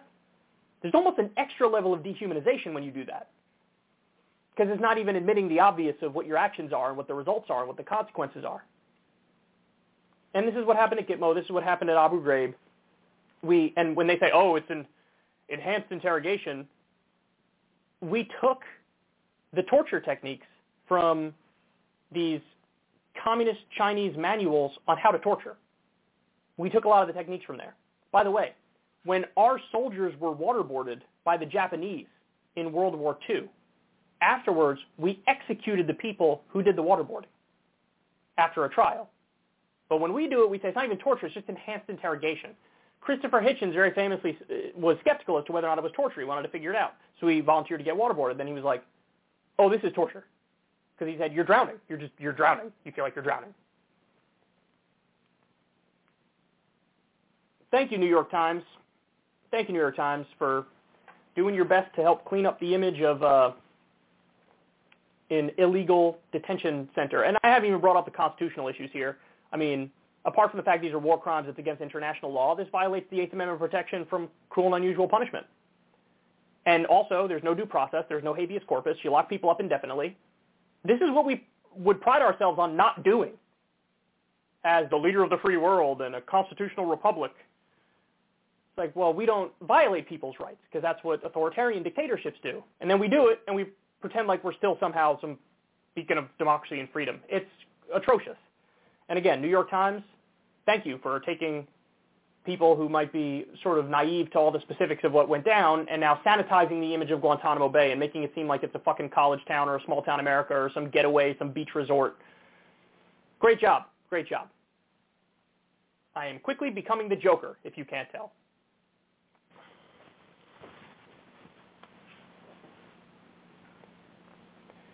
So Jared Kushner is um, was caught with his new business venture here, going hat in hand to some of the worst authoritarians in the world. The New York Times says, seeking backers for a new fund, Jared Kushner turns to Middle East.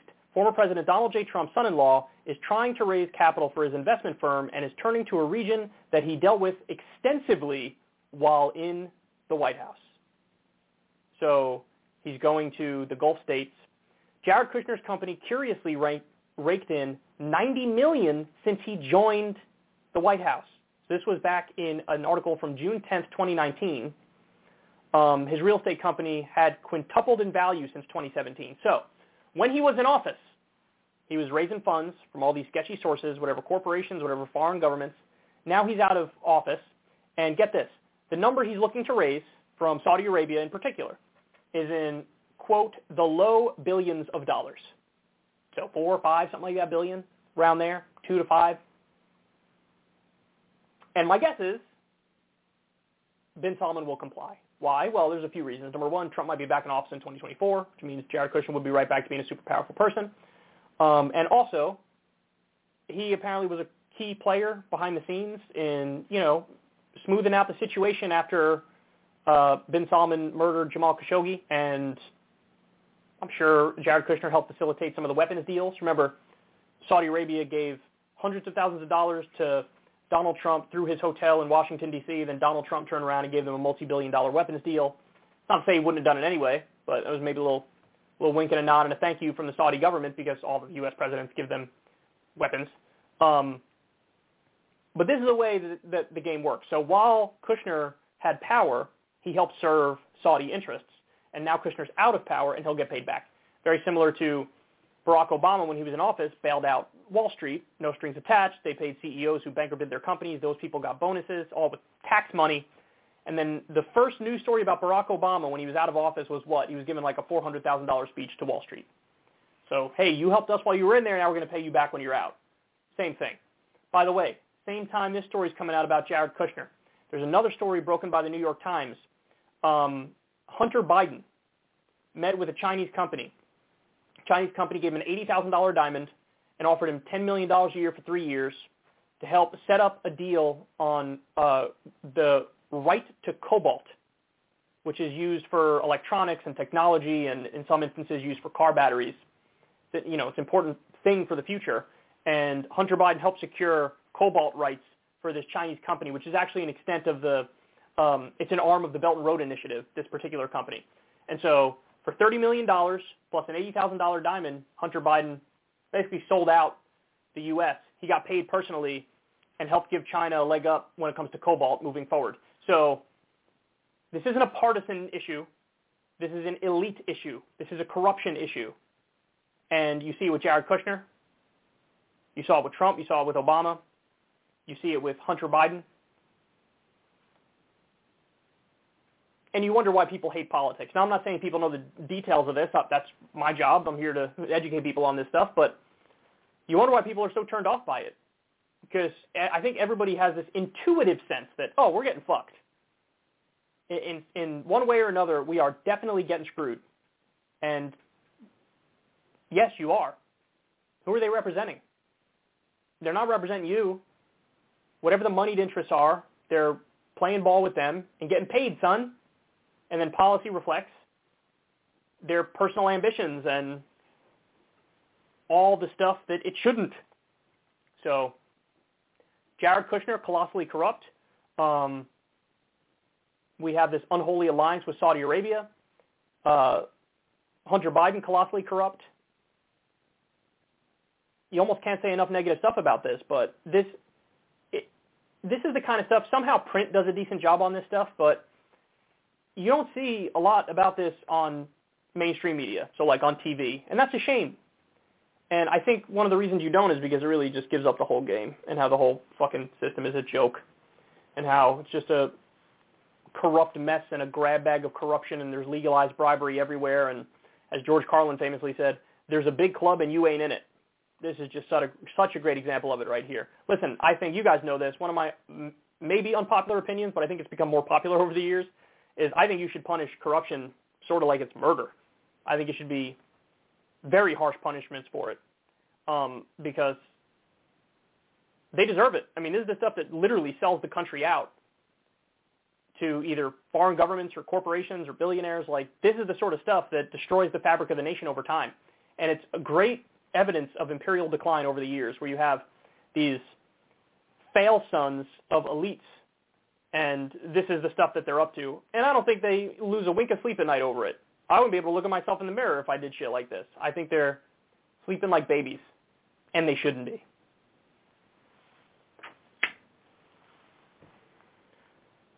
Okay.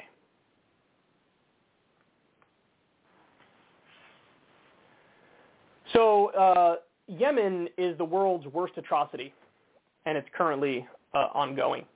And there's a famine there. There's a blockade from Saudi Arabia. There's indiscriminate bombing of civilians. They've bombed uh, open marketplaces. They've bombed mosques. They've bombed schools, civilian infrastructure. And um, this is something that got a little bit of coverage for a while, but now it's mysteriously disappeared. Now, why did it disappear? Well, Joe Biden famously came out and said, uh, we're not going to help Saudi Arabia anymore with offensive bombing. Now, notice the wording there. He added the word offensive, which means what?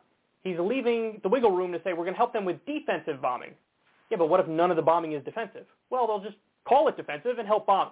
And that's the gist of it. And that's what they did. So great work here from uh, Adam Johnson on his Substack. With Democrat back in White House, MSNBC returns to ignoring U.S.-backed war in Yemen. Since Biden's election win on November 3rd, 2020, MSNBC hasn't done a single segment on the world's worst humanitarian disaster. Not a single segment on it. So, what are the ones that came under Trump, the segments under Trump? Well, look at this. August 9th, 2018, Chris Hayes, dozens of children killed in school bus bombing in Yemen. Um, day later, Velshi and Ruhle, an airstrike in Yemen struck a school bus, killing children. Uh, Chris Hayes, 14 million people on brink of starvation in Yemen. Chris Hayes again, Trump boosts authoritarians as war rages in Yemen. Chris Hayes again, uh, Pompeo backs continuing U.S. role in war in Yemen. More from Chris Hayes. Senate advances bill to end support for war in Yemen. More with Chris Hayes. Chris Murphy's Chris Murphy on what's at stake with vote on Yemen. More on Chris Hayes. Paul Ryan's cowardly act on Yemen. Andrea Mitchell. Bernie Sanders. This is from Bernie Sanders. Congress must determine U.S. involvement in Yemen crisis. Uh, Ali Velshi. Senate votes to end U.S. support for Saudi-led war in Yemen. So they did a number of segments on it. And, um, well, you would think now that the crisis is over. It's not over. It's not even close to over. People are still starving. There's still a famine. There's still bombings happening all the time. In fact, there was one that just happened like last week or so, and there's just no coverage of it now. Why? Well, back when Trump was in office, they got to talk about these atrocities and blame it on Trump. Now that Trump's out of office, they don't have anything to say. And in a weird way, there'd even be more to say about this right now. Why? Because of the fake posturing from Biden and because of the veneer he put up, this facade, this kabuki theater, where he pretended like we're not going to help with this atrocity anymore. And now he's continuing to help with the atrocities. So the media would have more of a reason to be like, hey, you said you wouldn't help and you're helping with it. Oh yeah, but offensive and defensive weapons and there's a lot to call out there. They haven't said a word. There's been like a couple passing references, but not, not a single actual segment dedicated to it, not on Chris Hayes, not from Ali Velshi, and those are nominally the best ones there. Um, not from anybody. Now, listen, I'm not I'm not making this argument to make the point that they're worse because you see the same shit with the Republicans. You know, there'll be a an issue that's terrible that they ignore under Trump, and then the same fucking issue under Biden. They're like, ah, look at this issue. So uh, you know, th- there's equal opportunity hackery going on here, but there's no excuse for any of it. If you care about the issue, talk about the issue. If you care about the issue, try to fix the issue. And the left has been placated too. I haven't seen much from any of the people, even the ones who led the charge, whether it's Bernie Sanders or Ro Khanna on the left, I haven't seen them really take it to Biden on this. So again, you wonder why people get cynical about politics. You wonder why people become doomers and, and nihilists. Look, I'm against the doomerism and the nihilism, but I sure as hell understand where the hell it comes from. And I don't blame those individuals because they're victims of the system as well. I blame the totally toothless and pathetic professional left and elected left, so-called left. It's their fault. You guys, whether it's the media or or the politicians, you guys haven't delivered on Dickie McGee's act, and so of course people are going to feel nihilistic and and like doomers, because it's on you to do some shit. Now again, you fight that urge as much as possible because it's not helpful and it's exactly what the establishment wants. But I sure as shit understand where it comes from, and this is just such a great example of it here. How many times you talked about it endlessly under Trump? Now, not a word about Yemen. Still a drought going on there. There's still a blockade. Children are starving. I'm sure COVID is rampant. People are dying. They're bombing civilian infrastructure, and nobody's saying anything. So anytime, I don't want to hear any posturing from the U.S. government or anybody about beacon of freedom and democracy, world police, whatever. We are actively facilitating the world's worst humanitarian crisis, and dare I say the word, genocide. We are facilitating it. We're on the wrong side of it. Nobody's got anything to say about it. Even on the so-called left the network, my ass cheeks left. They got nothing to say about it. Nothing. Biden's in office. Shh. Beyond pathetic. All right, final story of the day, y'all. Story of the day, bitch. Final story of the day. Here we go. So this is um, something that I have been saying for a while that I'm now totally vindicated on. And there were times where I would say this where I would feel crazy because seemingly nobody agreed with me. But turns out I'm right. So this is from Scientific American. A person who has COVID can shed the coronavirus through their tears, sometimes long after they have recovered from the illness. And the virus may enter the body through the eyes. That's the part that I've been telling people and I've been saying it for a long time. Um, so it was always weird to me when we talk about, oh my God, you have to mask up, you have to mask up, you have to mask up. And look, I'm I was in favor of it, especially with no vaccine at, at the time, and you know it helps social distance, masking up. It does help stop the spread of the virus massively, of course. I mean, Japan had their initial response to COVID was not a lockdown. It was like just everybody wear masks, and for a long time they did a lot better than everybody because everybody just wears masks. Um, now, but, but, but, I always thought, well, if a virus enters your body through your orifices, funny word, I know, um, we have two giant ones right here that if somebody coughs three feet away from me, okay, I might not breathe in if I'm wearing a mask, or I might not breathe in enough to have a decent viral load, but it can get in my eyes, and I can get the virus through my eyes, and we know, as a matter of fact, we know that other viruses we can get through our eyes. Uh, maybe not all of them, but some of them we definitely get through our eyes. And I had read one thing a while ago that said, like, yeah, we get viruses through our eyes. And I was like, so why isn't nobody talking about, look, I'm, I'm so disgusted with our health authorities, and not only in this country, but in the world and in other countries. I'm disgusted with them because they don't they never really covered all their bases or comprehensively came out with shit that was reasonable across the board. It always seemed like they were missing a bunch of shit or just guessing on some things and not telling you they're guessing or whatever.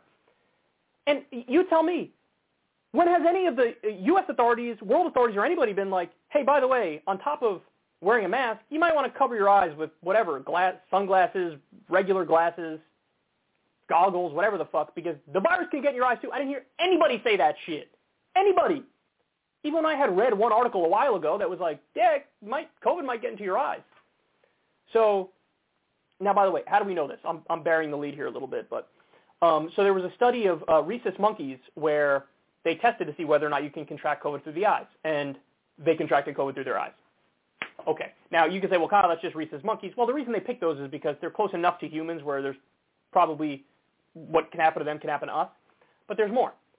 Apparently, over 10% of people who have COVID have eye symptoms. I didn't even know that. So in other words, you might get conjunctivitis, pink eye is one thing. You might have other visual issues that pop up. Um, and yeah, the people who were dealing with this, they contracted the virus through their eye most likely. Hence the eye irritation. So it's just, it's just astonishing. So yes, masks generally help limit the spread of the virus. That's a fact. There's been a number of studies that looked into that. Um, but it's only so effective if like you're wearing the mask and you don't have some sort of covering of your eyes. Now, my recommendation to you guys, um, assuming you're not vaccinated or whatever, but and early on in the pandemic, I definitely would have said this: get yourself a, a pair of either sunglasses or just the glasses that are are like regular glasses, but they're just non-prescription, basically, because that would have helped. You know, I think that would have helped a lot of people. And you sort of understand now, like, oh, why is it that, you know, masks didn't appear to be more effective? Well, this might be one of the reasons why. Now, again, to be fair, they say only, uh, it's over 10% of people who have COVID eye symptoms. So I don't know if all of the people who contracted it through their eyes have eye symptoms. My guess is maybe some of them contracted it through their eyes and they just didn't have eye symptoms. Because the same thing could happen if you contract the virus, you know, through your your nose. It's not like you're guaranteed to have sinus issues. You know what I mean? So, and some people contract it through their mouth, and they don't. Some just never develop any sort of throat symptoms or mouth symptoms, and they may be asymptomatic even after getting it through their mouth. So, it's not like I don't think there's a direct correlation between the eye problem and therefore it must have come through the eye. Or if you don't have eye problems, there's no way it came through your eye. It's possible it does, but I don't. I can't even guess a percentage of what what what number of people contracted through their eyes. But we know you can do that, and they at this late ass day in the pandemic. The one article in Scientific American brings it up. I mean, you're not going to see anything from the World Health Organization. You're not going to see anything from any of the uh, health officials in the U.S. And it's like you you realize in real time how colossally incompetent everybody fucking is. Everybody. This is something we should have known in like week one, month one. If I'm being kind, sometime within year one but nobody really talked about it. So, and I'm the one who felt crazy when I would tell people like, yeah, we're covering our mouth, but maybe get in through your eyes too. And wait, little cherry on top for the end of this conversation. There's a chance you can get in through your ears too.